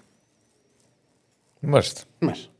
Εντάξει, ένα μάτσο το οποίο αυτό που λέμε πάντα σε αυτές τις περιπτώσεις, πάντα αυτά τα παιχνίδια κρύβουν κινδύνους. Αυτό Είναι πες και εσύ αυτό ότι οι που- προπονητές που είναι λένε αυτό ότι το εσύ το μάτς. κάνεις εύκολο. Ακριβώς. Είναι από τα μάτια που θα τα θυμάσαι μόνο όταν αν στραβώσουν. Ακριβώς. Αλλά υπάρχει. Δεν θα Εντάξει, το- για, σα, δεν- για σας, ας πούμε, είναι και Ναι. η κοινική επιστροφή Γκαρσία που θα, τη, που θα μείνει. Ναι, έχει αυτό. Ναι, ε, Ναι, ε, όχι αυτό είναι αυτό. το πίπερο, αρκεί να μην γίνει λύσα. ναι, μην το. Ναι. Και μετά λέει συγγνώμη που έκοψα βαθμούς, ας πούμε. λοιπόν, έχουμε. Να πούμε με. Πάμε να δούμε για αγωνιστική. Να κάνουμε προγνωστικά, προγνωστικά με, τα- με προβλέψεις Αντώνη. μας. Ναι. Να δούμε πρώτα τη βαθμολογία. Να Τη τη δούμε, βαθμολογία τι να βεβαίως. την κάνουμε. Να τη δούμε. Θέλετε να τη δούμε, να τη δούμε. Τα γνωστή είναι εδώ και. Ωραία. Πάμε 20 πρώτος, θέλω να τη βλέπεις και Στέφανε. Έχω πρόβλημα εγώ. Εγώ είπα βαθμολογία. Δεν το θυμάμαι. Τέλος πάντων, η βαθμολογία είναι αυτή. Με τον Παναθηναϊκό, τον Ολυμπιακό, την ΑΕΚ, τον Μπάουκ, τον Άρη, τα κλασικά. Απλά να την θυμηθούμε αφού ήθελε και ο, και ο σύντροφος. Απλά το αστεράκι δεν έχουμε. Στέφανος, ποιο αστεράκι; Α, Αφού θα πάμε στο ΚΑΣ. Ε, όταν δεν βάζεις αστεράκι έτσι στο δεν ΚΑΣ. Ο Αστεράκι. Πανσεραϊκός είναι, ο Πανσεραϊκός είναι στην 8η θέση με 13 βαθμούς Ναι. και έχει χάσει 5 βαθμούς από τον 90 και μετά. Είναι τρομερό. Είναι τρομερό αυτό, φίλε. Και έχει και μάτς λιγότερο. Ναι. Ε, έλεγα. Α, ναι, με τις αλλαγές. Βεβαίως. α- αστε- αστεράκι βάζει. Μάτς λιγότερο. Ναι, ρε, σε πειράζω. Το ξέρω, για να σου απαντήσω και εγώ στο πείραγμα, βάζεις μόνο όταν υπάρχει να γίνει ένα μάτσο ή να μην γίνει. Δεν βάζεις για το ΚΑΣ Βα, βάζεις, όχι, πρώτα απ' όλα ή βάζει. όταν έχουν λιγότερο μάτσο. Πρώτα απ' όλα βάζεις αστεράκι ότι ο Ολυμπιακός έχει μείον έναν. Ναι, εντάξει. Αυτό μπαίνει. Οκ. Η όπτα δεν τα βάζεις. Πες στην όπτα, πάρε, πάρε, Κοιτάξτε, να κάνε, πάρω πάρε, την πάρε όπτα στην και όπτα να και πω- πες κυρία Όπτα που και είναι τα πω, αστεράκια, Jim, γιατί θα Jim. πάμε στο ΚΑΣ, κυρία Όπτα. Τζι, Να θα όχι, σου το πούνε. μείον ένα μπαίνει. Άσε τώρα το, το ΚΑΣ. Ναι. Πάντα στις βαθμολογίες όταν μια ομάδα. Γιατί όταν θα Ωραία, κάτσει. έχει άλλος- μείον ένα Ολυμπιακός. Όταν Λοιπόν, άλλος θα κάτσει με τρεις εκεί, θα σου πει πού είναι ο ένας βαθμός.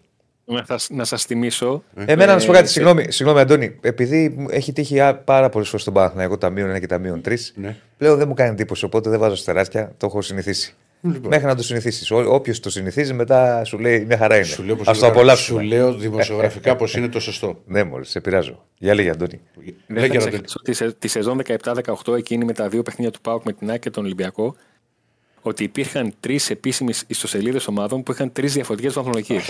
Μόνο στην Ελλάδα αυτά. Καλά και από κάτω θα γινόταν χαμός. Ξέρεις με τη. Ήταν βούτυρος στο ψωμί. Ήταν να τα, τα, τα ανέβαζε στο Facebook και γινόταν Ναι. το, το. Όχι το κουντρούλιο γάμο. Μην το πούμε το άλλο. Μην, Ναι, μην- Το μην- πανηγύρι. μην το πούμε, μην το πούμε. Σαν λεπτό Λοιπόν. θάνατο. Έτσι. Πάμε να δούμε την αγωνιστική. Σήμερον. Όφι Βόλο. 5 και 4. 6 και 4. Αυτό είναι- 6 και 4. Ναι. 6 και 4. Τι έχουμε βάλει, ρε παιδιά, εδώ. 5 και 4. Τι, α- τι α, είναι τη. 6 και 4 το μάτσο έχω γράψει για το Ναι, όχι, στοίχημα. είναι έξι και τέταρτο. Είναι όπτα. Η όπτα, μισό λεπτάκι, για να μην μπερδευτούμε. Όχι, έχεις βάλει τις ώρες Αγγλίας εσύ, ας πούμε, για τίποτα. Ναι. Και τη Είναι ώρες Αγγλίας. Γι' αυτό το είπα εγώ από την αρχή. Είναι ώρες κεντρικής Ευρώπης. Κεντρικής Όλα, Ευρώπης είναι. δεν είναι κεντρικής. Άρα είναι Μία όλα ώρα- ό,τι βλέπετε επειδή τα έβαλα από όπτα μία ώρα πριν. Αχ, βγάλω την παντόφλα που λέγει. Δεν πειράζει. λοιπόν. Όφι Βόλο. Όφι Πες Βόλο. δουλειές κάνουν Λοιπόν, αυτοί οι άνθρωποι. αυτό, είναι, αυτό είναι πολύ περίεργο παιχνίδι. Δεν Η μία διαφωνώ. ομάδα- Η μία ομάδα άλλαξε προπονητή και η μία ομάδα αν δεν κερδίσει. Μπα- Μπορεί να αλλάξει προπονητή. ε, γι' αυτό είδες, είδες, εγώ ξεκίνησα την πρόταση και ήξερα ότι κάποιος θα την τελειώσει. Αθάνατη Ελλάδα. Άσος από ημίχρονο θα πω εγώ. Αυτό, αυτό που είδαμε το, στο Όφι Γιάννενα, δηλαδή δεν, δεν μπορούσα να το αντιληφθώ. Με Άσο το από Νταμπρά, ημίχρονο. δεν- Εσείς τι λέτε; Άσο από ημίχρονο. Ναι, ναι. Ψυχωμένος ο Δεσίλας, εγώ το έχω δώσει άσο. Γιατί ο Όφη έχει να κερδίσει σε μάτς πρωταθλήματος από το μάτς με την ΑΕΚ. Ε, ε, έχεις δώσει ε, ε, άσο 60-40-60 γιατί είναι ο Όφι και 40 για την ο Βόλος. Ναι, και γιατί έχει κατά πάει και με ένα τον Όφη. τραυματοφύλακα ο Βόλος. Άρα τι, δι- άρα τι βλέπεις; Όχι, και εγώ στον Άσο είμαι. Άσο, ε. Αλλά δεν είναι, ξέρεις, άσος. Εντάξει, τον έδωσα. Το πιστεύω. Θα τον ήθελα λίγο καλύτερο από το 1,72 που το έχω βρει. Ωραία. Κύριε Στέφανε, Και εγώ άσο. άσο. Ολυμπιακός Πανετολικός. Ε, Εδώ έχω over 2,5 Ολυμπιακού. δηλαδή να βάλει τρία γκολ. Ναι. Ναι. ναι. Τον έχω ικανό. Ωραίο και λόγω στοίχημα. Πανετολικού. Και λόγω Πανετολικού. Είναι ωραίο στοίχημα αυτό, Αντώνη μου. Και γιατί θέλει λίγο να. Ο Ολυμπιακός ψάχνει αφορμές να, να ανέβει. Άσο και over 3,5. Εγώ. Γεμάτος κι εσύ. Δεν το πιστεύω ότι θα έχουμε. Τύρα. Δεν θα πει αποτέλεσμα ο Ηρακλής, Όχι, θα δεν πει over, goal, goal, αυτά. Θα βάλω γκολ Γιώβετιτς. Γκολ Γιώβετιτς. Και ο κύριος Στέφανος; Θα βάλω γκολ. Όχι, περίμενε μισό λεπτό. Θα βάλω γκολ Γιώβετιτς. Γιατί είναι σε πολύ καλή κατάσταση. Έτσι μας έδειξε τώρα στα παιχνίδια των εθνικών ομάδων. Ωραία. Και γκολ και Εντάξει. δύο assist. Εντάξει, εντάξει. Δεν έχω δει τι δίνει. Τώρα, άμα δίνει κανένα 1,60, οκ, δεν αξίζει να Οκ, παίξει any βέβαια. time scorer 1,60. Δεν νομίζω Αλλά να δίνει τόσο αν είναι χαμηλά. όμως το 2, αν είναι στο 2, Γιόβετιτς αξίζει. Κύριε Στέφανε. Άσο και over 3,5. Σα- Μαζί με μένα δηλαδή. Το ίδιο. Ωραία, πάω Πανσεραϊκός. Εδώ πάω και, και εδώ πάω σε ειδικό. Ε, νίκη πάω με δύο γκολ διαφορά. 2-0-3-1 εκεί. Multi-score. Πιο πολύ μου φαίνεται το 3-1 γιατί βάζει γκολ ο Πανεσαιραϊκό. Ναι. Άσο και γκολ γκολ, εγώ θα πω. Θα έλεγα και χ ημίχρονο. Αλλά περισσότερο άσο, ε, σαν εξτρά αυτό. Άσο γκολ γκολ. Εγώ θα ρισκάρω και θα πάρω, θα πάρω και εγώ το γκολ γκολ, θα το πάρω γκολ γκολ και over. 2,5. Ωραία. Κύριε Στέφανε; Άσο με ασιατικό handicap 1,5. Ας ξέρετε, κύριε Στέφανο. Και η φυσιά Αστέρα Τρίπολης. ναι. Κοιταζόμαστε και τρεις τώρα. Ναι, κοιτα, κοιταζόμαστε γιατί το παιχνίδι αυτό είναι. Ε, ε, Σας έχω πει πολλές φορές είναι μερικά μάτς τα οποία αν δεν τα δεις, ε, αν ακούσεις το τέλειξε ένα 0, δεν θα απορρίσει. Αν ακούσεις το τέλειξε 0-1, πάλι δεν θα απορρίσει. Άμα λήξει, λήξει, θα πεις μόνο στο 3-3. Τι Γκολ έγινε γκολ εκεί. γκολ γκολ. Είναι αυτό το μάτς. Είναι Γκολ αυτό το γκολ, μάτς. κύριε. Θα σκοράρουν και οι δύο. Στην ωραία Κεσαριανή. Γκολ γκολ. Γκολ γκολ, ε. Ναι.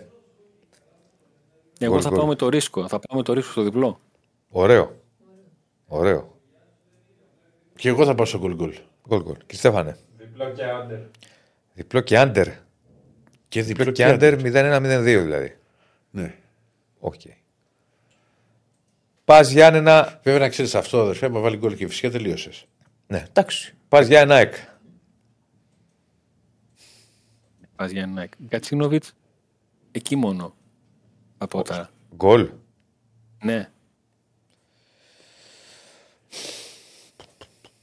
Τέτοια μάτς Πολύ με, περίεργο με, μάτς. με, με, με τέτοιους παίκτες θα ξε- σε κλειδώνει η ΑΕΚ. Με κάτι παί- παίκτες που σουτάρουν από παντού και τέτοια. Ναι. Θα πάω σε άντερ. Άντερ. Ναι. Άντερ. Δεν μπορώ να Άντερ παίξω άντερ. 2,5. Δεν μπορώ να παίξω άντερ ποτέ στη ζωή μου. Ούτε, σ- ούτε στα Γιάννενα. Άντερ, Μου- για- μου- Να- Δεν παίζει ο Ηρακλής άντερ. ακούς- Δεν δεν τα μπορεί. ακούς σημάδες να, Να σου, να να πεις- σου δώσω να καταλάβεις να σώζονται με χ σε παιχνίδι που να είναι τώρα το. Ε, Σέρια μπε. Τι, ε, ε, Δηλαδή δεν παίζω άντερ που να έχουν. Όπως μου είχε πει κάποτε ένας πρώην προπονητής. Σε ένα μάτς σωζόντουσαν και δύο με χ. Το οποίο για μένα δεν είναι κακό. Μα σώζονται δύο ομάδες με την ισοπαλία. Δηλαδή δεν είμαστε Αγγλία. Πάει, τι τελευταία δεν είναι αγωνιστική. κακό; είναι τελευταία αγωνιστική. Ε, τι περιμένανε, δηλαδή ότι θα, γίνει- θα λήξει το μάτς 5-5. Ε, δεν μπορεί να λες ότι δεν είναι και κακό όμως στις δημοσίε τώρα αυτά τα πράγματα. Δεν μα, είναι κακό. ρε, Είναι παιδί. σε άλλες τι είναι το παιχνίδι Δεν σου μεταξύ πω ότι τους, στο ρε, για να στείλουν. σωθούν. Τι Ότι κάνουν. σου λέω ότι όταν θα γίνει το μάτς 0-0 Α, τι στο κάνουν. 60, τι θα κάνουν. Θα πάνε για γκολ; Ρε, άλλο λέω. Μα Άλλο δεν λέω. κλέβει ο ένας τον άλλον. Ναι. Κλέβει του άλλους. Κάτσε ρε φίλε, το, το 2-2 Το Το- καταλαβαίνω. της Και- Τσεχία το καταλαβαίνω. ναι. Άρα το Δανία-Σουηδία, κάποτε Δανία-Σουηδία δεν ήταν αυτό το περίφημο 3-3. 2-2. 2-2. 2-2. 2-2. Ε, τι ήτανε; Ναι. Ναι, καταλαβαίνω πώς το λέμε. Πώς κατέληξε, τι να κάνουμε, δεν βγήκε ρε παιδιά. Ναι, Ναι, καταλαβαίνω πώς το λέτε, αλλά. Ναι. Αλλά. Ναι. Και μου είχε πει λοιπόν, ε, Αντώνη μου, με το αλά του Δεσίλα, και του λέω και τι κάνατε στο τέλος. Γιατί έγινε το μάτς 1-0-1-1. Ε, βάλαμε την μπάλα μου λέει, στο χώρο της μεσαίας γραμμής και την κοιτούσαμε. Μπράβο, συγχαρητήρια, πες του. για, αυτό είναι για κασέτες. Τι να σε κασέτες, παρακολουθεί δηλαδή. κάποιος. Μα τι κασε, ξέρεις για Ο- πότε μιλάμε, για δεκαετία 80. Δεκαετία 80 στο είχε πει εσένα. Πια πιο μετά σε ιστορία. Α, για το μάτς δεκαετίας Ε, του 80. Ναι. ναι. Ναι, ναι. Ε, Το καταλαβαίνω. Ρε φίλε, Αλλά. εντάξει. πόσες φορές βλέπουμε σε, σε Champions League, σε Champions League ότι, και περνάνε και δύο με χ. Δεν έρχεται, έχει το μάτς. Πολλές Εντάξει, ώρε. Στο Champions League είναι δύσκολο Ηρακλή να το κάνει αυτό το πράγμα. Δεν είναι δύσκολο. Μαρσέκ Ντόρκμουντ εμένα δεν έμεινε έξω. Εντάξει. Εδώ ρε παιδιά ξέρουμε. Ρώτα τον σε ποια Βαλμπουενά. παιχνίδι θα παίρνουν- Ναι, Εδώ ο Βαλμπουενά. ξέρουμε σε... Στο Champions League ξέρουμε σε ποια παιχνίδια θα παίρνουν παίκτη κάρτα. Να μας τα λέτε και εμάς αυτά σε ποια παιχνίδια πάρουν κάρτα να τα παίζουμε. Γιατί δεν τα. Αυτά. Ρε παιδί μου, Ναι. είναι πράγματα τα οποία. Πε, Περνάς με χ, εσύ και η Βιγερεάλ. Σου φέρνω παράδειγμα ακραίο. Τελευταία αγωνιστική. Τι θα κάνουν οι παίκτες από μόνοι τους; Θα πούνε, Όχι, φεύγουμε και, και να χάσεις 0-2 Όχι, στην ρε, κόντρα. το καταλαβαίνω. Άλλο οι παίκτες από μόνοι τους, τώρα όμως. Εντάξει. Υπάρχει και ένα. Δηλαδή, άμα είναι από το 30 να αρχίσεις να κάνεις πασούλες και η μεν και η δε, ελάτε παιδιά να Μα το δεν ρίξουμε έχει δει το 0-0. μεγάλο Γερμανία-Αυστρία το Ακριβώς, 82. ακριβώς. σω το χειρότερο παιχνίδι το οποίο έχει υπάρξει ποτέ Ε, στα δεν χρονικά είναι του. ωραίο αυτό, λέω. Αντώνη, το έχεις δει αυτό. Δεν, Δεν μπορεί να είναι το έχεις ωραίο, δει. ρε φίλε. Το Σας Γερμανία. αρέ- Ένα Ωραία, 0 από το 9 και μετά έφτανε στην περιοχή και γύρισαν πίσω. Σας αρέσει αυτό; Όχι, αλλά κακή όμως πρέπει να το προστατεύσεις στο πρωί. Έλα. Εκείνες ήταν και εποχές που έπιανε την μπάλα του νοτφύλακα. Οπότε είχαμε και ένα βοήθημα παραπάνω. Τέλος πάντων. Ναι, ναι, ναι, ναι. Και ξανά πίσω. Ξεφύγαμε. Γιάννενα, είπαμε. Γιάννενα, Δεν είπαμε. Α, Εγώ Δεν είπα είπαμε. Άντερ. Πάμε. Θέλουμε Ηρακλή και Στέφανο. Ελάτε. Εγώ Γκατσίνοβιτ κολλήσα. Γκατσίνοβιτ είπα ο Αντώνη. με Έλα, ένα Ηρακλή. τέλος. Κάτσε γιατί κάτι πατάω εδώ και μου κάνει. Λοιπόν. Εγώ θα πάω στο διπλό και, και under 3,5 για να ομορφύνει λίγο το διπλό. Όχι τίποτα άλλο. Οκ. Γιατί εσύ; και, συμφωνώ με τον Πουχέσα και εγώ δεν μπορώ να παίξω και 0-0 δεν γίνεται. Δεν, Ωραία, δεν μπορώ. ωραία. Goal like από πέναλτι. Γκολ like από πέναλτι. Ξέρεις κάτι; Ωραία. Το είδα εδώ που το έγραψε ο Μπουχέσα στο chat και μου άρεσε. Οκ. Σ' άρεσε; Να το συγκεκριμένο. Λαμία Ατρόμητος. Λαμία Τρόμητο είναι πολύ δύσκολο παιχνίδι γιατί και οι δύο ομάδες το θέλουν πάρα πολύ. Γκολ γκολ θα πω εγώ. Εγώ θα δώσω εδώ μπελ builder ωραίο. Bet builder. Γκολ, Όπα. γκολ, άσος Ναι. και σκόρερο Καρλίτος. Ελπίζω να μην είναι δραματία, δεν έχω δει το ρεπορτάζ Λαμίας. Ψάξτε το, παιδιά, μην έχει κανένα πρόβλημα, δεν νομίζω, γιατί δεν έχω δει. Φίλτερ ωραίο. Γκολ γκολ άσος. Δηλαδή over 2-1. Ναι, και άσος ο Ατρόμητος. Και over, δηλαδή, αντί για γκολ, γκολ, over. Γκολ, Εγώ μέχρι ανάλογα γκολ τι το δίνει. πάω.Γκολ γκολ το παίρνω. Και εγώ το Μέχρι παίρνω το εκεί. γκολ γκολ. Ναι, και εγώ μέχρι εκεί δεν έχω Η γίνει. ομάδα του Βόκολου θα το, θα το, θα το πάρει το Εγώ μάτς. goal, goal θα πάρω. Και πάμε στο, Α- ε, τα- στο Άρης Παναθηναϊκός.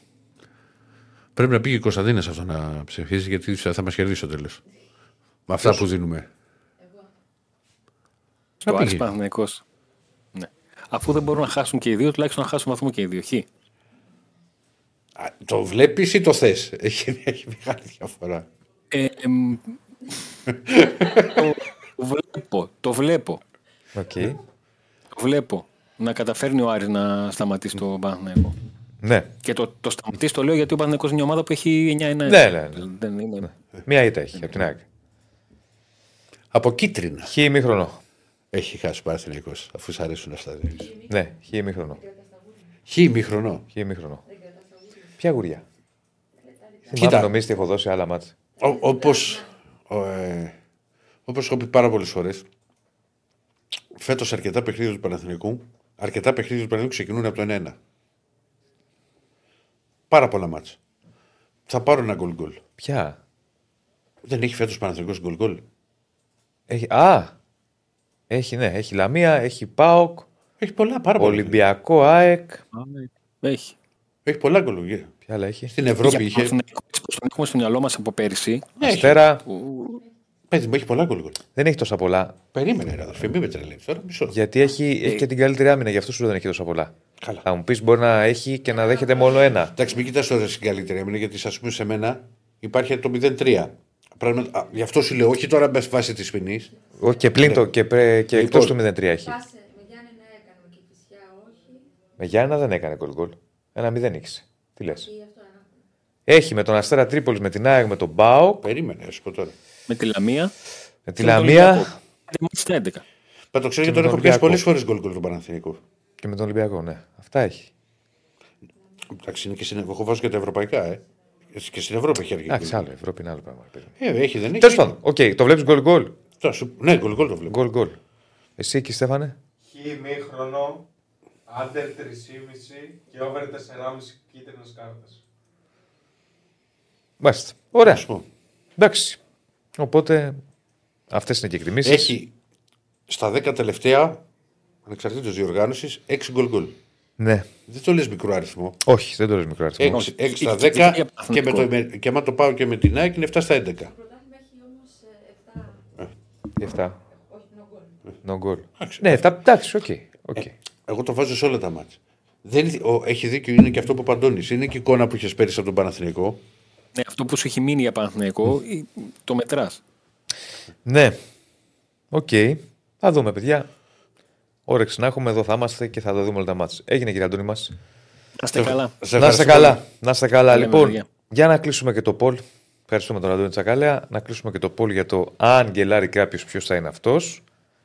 Αν στραβοπατήσει. Αν θέλετε 10 λεπτάκια έχουν μείνει, παίρνετε τηλέφωνο στο 210 2205 444 και τα συζητάμε εδώ μαζί σας. Στο τελευταίο δεκάλεπτο. Λοιπόν, 52% Παναθηναϊκός, 27% ΑΕΚ, Ολυμπιακός 12, ΠΑΟΚ 7. Δηλαδή θεωρώ περισσότερο. Μου ξέρεις τι μου κάνει εντύπωση; Τι σου κάνει εντύπωση; Ο Πανσεραϊκός είναι καλύτερη ομάδα από τον Πανετολικό. Εντάξει, ναι. Δεν διαφωνώ. Ωραία. Και δίνουν λιγότερο ποσοστό, ξέρεις, στο να κάνει τη ζημιά ο Πανσεραϊκός από τον Πανετολικό. Ναι, Όχι, όχι θέμα Ολυμπιακού, μην το βλέπεις έτσι. ναι. Αλλά το, το, το λέω. Ή ας πούμε δεν, ποτέ- δεν πιστεύω πολύ ξέρεις, στο, στον Ολυμπιακό. ή- ή- τι- δηλαδή δεν έχει λογική να έχει έναν Πάουκ με τον Πανσεραϊκό στο 7%. Τι να σου πω. Έχουμε γραμμούλα. Έχουμε γραμμούλα, πάμε. Καλησπέρα. Καλησπέρα. Γεια Καλησπέρα. σας. Γεια σας, Μάκης. Ελευθέρης λέγομαι. Γεια σου, Λευτέρη. Γεια σου, ρε Ελευθερή. Για να σας πω τώρα. Ε, τώρα με το προολυμπιακό που θα πάρουμε, αυτά είναι από ε, χορηγίες ή είναι του κράτου. Ξέρουμε; Ποια; Άμα πάρουμε το προολυμπιακό, δεν το γνωρίζω, φίλε. Ναι, να σου ναι. πω. Γιατί είναι κάποια εκατομμύρια αυτά. Δεν είναι μερικά χιλιάρικα. Α, τι για τα, λε- τα έξοδα. Τα έξοδα, ε, βέβαια. Ναι, ναι. Μπορεί να είναι από την Ολυμπιακή. Δεν Νομίζω ξέρω αν είναι είναι χορηγή. από Μπορεί να είναι από την Επιτροπή. Ομοσπονδία και να Είναι από την είναι. Ομοσπονδία, κάποιοι χορηγοί. Θα το ρωτήσουμε και να σου πούμε τη Δευτέρα, δεν το ξέρουμε. Είναι Γιατί, από άμα, τις- γιατί άμα είναι φόροι, ρε παιδιά, τώρα εδώ πέρα δεν έχουμε κανένα πυροσβεστικό να πούμε και θα κάνουμε αυτά τα πράγματα. Ε, καλά, μόνο τώρα. από τι- την Φόροι Ελληνική για το Σίγουρα. προολυμπιακό τουρνουά στο μπάσκετ. Σιγά, τι θα χρειαστεί για το προολυμπιακό, ρε παιδιά. Όχι, θέλει την ίση θέλει μερικά εκατομμύρια, αλήθεια τώρα. Ο Μπρέ, για Δεν το είναι πάρ- ένα, πάρ- τρία-τέσσερα θέλει σίγουρα. Ε, 3-4 θα σου, για 3-4 εκατομμύρια θα σου βάλουν φόρου, νομίζει. Δεν είναι. Όχι, ρε παιδιά, είπαμε. Εντάξει. Κάποιε ξέρω, χορηγίε θα ρωτάω έχουν. Κιόλας, γι' αυτό Α, ρωτάω. τι φόρο να σου βάλουν για 3-4 εκατομμύρια; Να ξέρω, δώσουμε όλοι από. Δηλαδή από. Πόση εδώ και φορολογή σημαίνει να δώσουμε από Δεν είναι- δεν ένα είναι το να ευρώ. δώσεις. Το θέμα είναι ότι τι να κάνεις αντί γι' αυτό, κατάλαβες; Φαντάζομαι ότι κάποιες Κατάλαβες χορηγίες το λέω. υπάρχουν, ομοσπονδίες που εμπλέκονται μέσα. Φαντάζομαι. Αλλά εντάξει, νομίζω είναι χορηγίες. Και...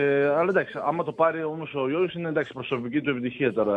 Πες το Κωνσταντίνα. Το κόστος είναι γύρω στα 2,3 εκατομμύρια. 2,3 εκατομμύρια είναι το κόστος. Α. εντάξει, τι φόρο να σου βάλει τώρα; Εντάξει, Καλά, δεν- α, ε, γιατί καλά, δεν είναι και εγώ μικρό. διαβάζω Παραπάνω. Αλλά τι φόρο να σου Δεν βάλει για 2 ξέρω, εκατομμύρια. 2-300 ας πούμε, το θεωρείτε ότι είναι μικρό ποσό. Όχι ρε εσύ, αλλά είναι μια διοργάνωση, ας πούμε. Προολυμπιακό τουρνουά. Ναι, άλλο αυτό. Εντάξει, θα έχεις εισιτήριο. Μπορεί να τα. Τώρα, άμα θα- πάτε εκεί πέρα, θα έρθω. Όχι. Ξέρει, Γιάννη. Ο Γιάννης. Κα- Α, ο Πάρτε το Αντιτοκούμπο. Ναι. Κοίτα, φίλε, ένα ποσό από τα 2-300 μπορεί να το μαζέψουν από εισιτήρια. Ένα, ένα ποσό από τα 2-300 μπορεί να είναι από διαφημίσεις που μπορεί να έχει ξέρεις στο Σωστό. γήπεδο Χορηγίες. ή μπορεί να μπει ένας Έχει χωρι... δίκιο. ή, ή μπορεί να μπει ένας χορηγός, Εύκολα, εύκολα, εύκολα. Ένας χορηγός, ας πούμε, στο τουρνουά. Δηλαδή, Έχει δίκιο. Οπότε λοιπόν κάποια έσοδα θα τα μαζέψουν. Δεν θα είναι δηλαδή ότι δεν θα μαζέψουν έσοδα. Τώρα, αν θα μπουν μέσα ή όχι είναι το κομμάτι. Ναι, και η Ηρακλή κάτι τελευταίο μην κρατώ τη γραμμή. Ναι, όχι, για αγόρι play-in θα παλέψουμε στο μπάσκετ. Να ξέρεις. Για- Ολυμπιακός. δεν ξέρω για το play-in. Ο, ο, α, εννοείς Ολυμπιακός ή και οι δύο που είπες και θα παλέψουμε γι' αυτό; Ο Ολυμπιακός Παναγιακός θα μπει οχτάδα σίγουρα. Μην πάει για πλεονέκτημα μόνο. Α, θα το δούμε. Μακάρι, ναι, φίλε, και οι εμείς δύο θα να πάμε στην είναι. play-in γιατί δεν είμαστε καλοί, να ξέρεις. Είπαμε, μακάρι να πάμε Final Four και οι δύο. Εντάξει, Final Four δεν ξέρω. Εμείς αν πάμε, εσείς μπορεί να πάτε. Αν μα τύχετε μια καλή κλήρωση. Μακάρι και στα οι δύο, play-off. μακάρι και οι δύο. Ναι, εντάξει, το ελληνικό μπάσκετ να πάει μπροστά. Ολυμπιακός. Εντάξει, εγώ Ολυμπιακός είμαι. Αγαπημένος μου ήταν ο Σλούκας. Νευρία, άλλο τι να κάνω. Ο άνθρωπο. Εντάξει, και εγώ αυτό θα κάνω. να λέμε την αλήθεια τώρα. Ούτε ηγέτης τα λεπτά 3,3 πόσο παίρνει το χρόνο δεν είναι λίγα. Έτσι. Ναι. Εντάξει, Παραπάνω τέλος και από ένα πάντων. Ολυμπιακό τουρνουά. Όπως είπαμε. Πιο λίγα, Ναι. πόσα πήρε ο χρόνος, φίλε, δεν θυμάμαι τώρα. Τρία πήρε. Ε, γύρω στα 10 βγαίνει σε- σε τρία χρόνια. Ναι. Να. Τι έγινε, φίλε μου. Οκ, ευχαριστώ πολύ. Να 'σαι Να 'σαι καλά. καλά. Βαγγέλη. Να 'σαι καλά. Έχουμε άλλο φίλο; Όχι, Ηρακλή, θα πας στο ΣΕΦ σήμερα; Όχι, φίλε μου. Ρωτάνε. Για τον απλούστατο λόγο ότι. με- Όχι, δεν κρύβομαι. μετά τις πρωινές εκπομπές, τώρα εδώ που θα το κλείσουμε τώρα δύο η ώρα, Θα πάει για ύπνο. θα πάω να. Όχι, θα κάνω- πάω να κάνω κάτι δουλειές. Θα κοιμηθώ ένα 5-8 Ε, αυτό λέω. για, για, για να βγει το βραδινό. Γιατί αλλιώς δεν βγαίνει Δεν το μπορώ να βραδινό δεις το χωρίς 12. μεσημεριανό ύπνο. Έλα.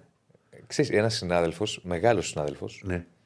σπουδαίος δηλαδή, με μεγάλη καριέρα, ή, ή το έβλεπα σε κάποιο βίντεο ή το διάβαζα και έλεγε ότι όταν Κάτι με ήταν, τσίμπησε να ξέρεις. όταν ήταν νεαρός ε, και είχε ξεκινήσει τη δημοσιογραφία, πάντα το πήγαινε το πρωί, ε, ξέρω εγώ, στο κανάλι, μεσημέρι πήγαινε να- στη μάνα του να φάει και να κοιμηθεί δύο ώρες και μετά στην εφημερίδα, κάθε μέρα. Δεν μπορούσα άλλη διαφορετικά να λειτουργήσω. Αν δεν πήγαινα να φάω στη μάνα μου και να κοιμηθώ δύο ώρες, δεν μπορούσα να λειτουργήσω. Μα με τώρα, τίποτα. μα τώρα αυτό, εγώ όπως έχει γίνει το πρόγραμμα, εγώ ε, έχω τη μεγάλη διαδρομή σε σχέση με εσάς. Εγώ φεύγω πολύ πιο νωρίς, μην πετύχω κίνηση, μη το ένα, μη το άλλο. Αν δεν κοιμηθώ το 5-8 ή. Εντάξει, χθες ήταν και. Εχθέ ήταν 6-9,5, 6-10 παρά 20. Πω, πω, πω, πω, Μετά πω, δεν μπορούσα να συμπέρδεψες τον κοιμηθώ το ύπνο με το βράδυ. θάνατο. Γιατί ρε, σιγά, Εντάξει, δεν είναι έχει πολλές κοιμηθεί ώρες. τρεις ώρες απόγευμα. Έχω κοιμηθεί, αλλά κοίτα, εγώ γενικά το έχω ξεχάσει πώ είναι αυτό το σπόρο.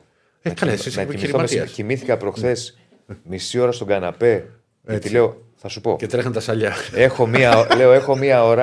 Έχω μία ώρα μέχρι να φύγω από την εκπομπή, Ναι. να κάνω ό,τι να κάνω, να πάω να γυμναστώ να πάω δουλειά. Είχα μία ώρα κενή. Και λέω, κάτσε λίγο στον καναπέ να χαλαρώσω. Τελείωσες. Με πήρε μισή ώρα. Ναι. Με πήρε μισή Είναι ώρα. άσχημο το μισάωρο, ρε φίλε. και είναι σε Αλλά να κομμάτια. κάτσω. Άκου, δεν έχω αυτό που, που έχεις το τρίωρο, Ναι. το μεσημεριανό, το τετράωρο, όσο πας, ξέρω εγώ. Όσο κοιμά. Δεν το έχω, έχω πολύ καιρό να το. Ε, Όχι γιατί δεν θέλω. Ναι. Ρε φίλε, Δεν εγώ δεν θα έχω μπορώ. χρόνο. Α, Κοίτα. Παλιά δεν είχα πολύ περισσότερο. Αλλά τώρα Ναι, δεν έχω χρόνο. Όχι. να γυρίσω σπίτι στις 2.30 μετά την εκπομπή 3 παρά. Να κοιμηθώ στις 3.30-4 γιατί δεν μπορεί να κοιμηθείς και. Και- Τσουπ ξαπλώνει το αμέσως κλέτσμα, να κάνω ένα ντους, το ένα το άλλο. Να σηκωθώ στις 9 Τέλος πάντων. για να ξανακάνω. Δεν Τι να- βγαίνει. Φίλε, Ε, δεν βγαίνει. η ζωή δεν είναι σκληρή να ξέρεις. Άλλοι ξυπνάνε από τις 5 και παίρνουν το τρένο από τον Πειραιά να πάνε στην Κυφσιά. Σε Και μένα το τα αντίθετο. λες. Ναι, η ζωή είναι σκληρή.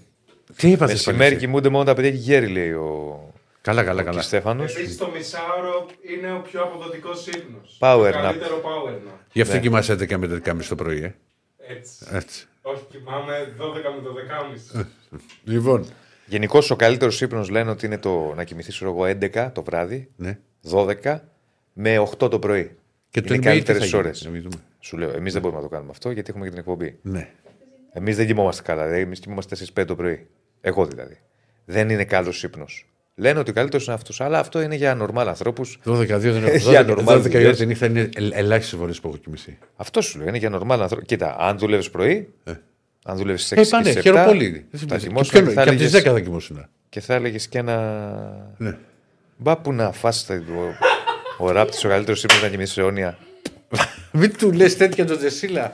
Πεθαίνει γι' αυτά. Να, Να ξέρεις, κύριε Στέφανε. Να αναμ- Τι είναι αυτός, Μη- μη στην του αναμονή πεις όλοι για, για θάνατο και αυτός, τέτοια. Λοιπόν, κύριοι και κυρίες αυτά, Λοιπόν, για το NBA stream που λέει ο φίλος, Ο μακάρι να το Βενές είναι κάναμε. μωρέ απ' έξω. Ποιος; Ο Βενές. Δικό μας παιδί. Αυτό κόβε.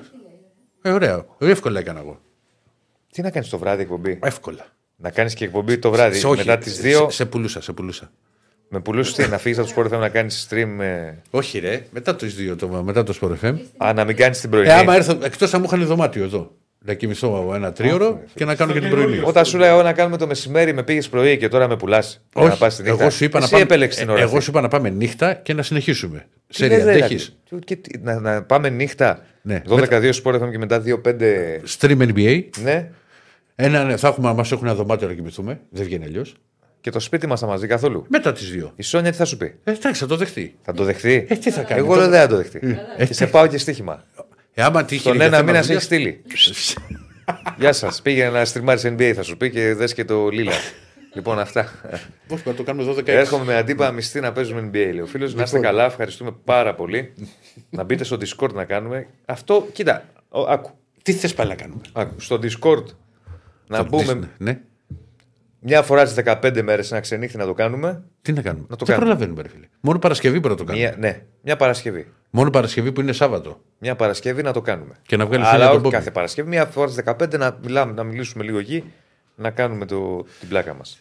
εκπομπή κανονική με NBA να γίνεται κόλαση. Καλά, καλά. Ένα, ένα κλέψιμο Έντουαρτ θέλουμε και αυτά. Εντάξει, Ρακλή. Λοιπόν, Θες να σου δώσω και ένα site να αναλάβεις, να το τρέχεις. Και να πάλι έχει θες να, εκπομπή φτιάξεις- NBA. θες να φτιάξεις και πάλι και άλλο site; Όχι, επειδή εγώ τρέχω Τι θα ένα κάνεις site. ο όμιλος; Για σένα λέω. Τι θα γίνει; Να τρέχεις site, Ο- να ο- πηγαίνεις ο να DDO. Κάνει. Να τρέχεις site, να βάλει, κάνεις βάρδι στου Sport FM, να κάνεις εκπομπή στου Sport FM, να κάνεις το πρωί στου πεντάδε, να κάνεις και το βράδυ NBA. Ε, Κάτσε ρε φίλε, εσύ τι θα θέλεις αυτά; Ναι. Με τι πράγμα; Άστο τώρα. Μιλάει εκ του ασφαλούς. Λοιπόν, θα τα πούμε. Πάμε, πάμε. Γεια σας. Α, ναι, 5-7 Τσάρλι Μπολ με ανοιχτές γραμμές, 7-9 ραγκάτ με ραγκάτι και ό,τι κάτσει. 11 μία τι βρεγμένη τιμού σχήμα με Τεό, Τέλη και τον Μπόγκρι, τον Γιώργο Μπόγκρι για Ευρωλίγκα. Ευχαριστούμε πάρα πολύ. Μην ξεχνάτε like στο βίντεο ε, και subscribe στο κανάλι. Θα τα πούμε από Δευτέρα. Καλά να είμαστε. Καλό Σαββατοκύριακο. Πρώτα Θεός. Γεια σας.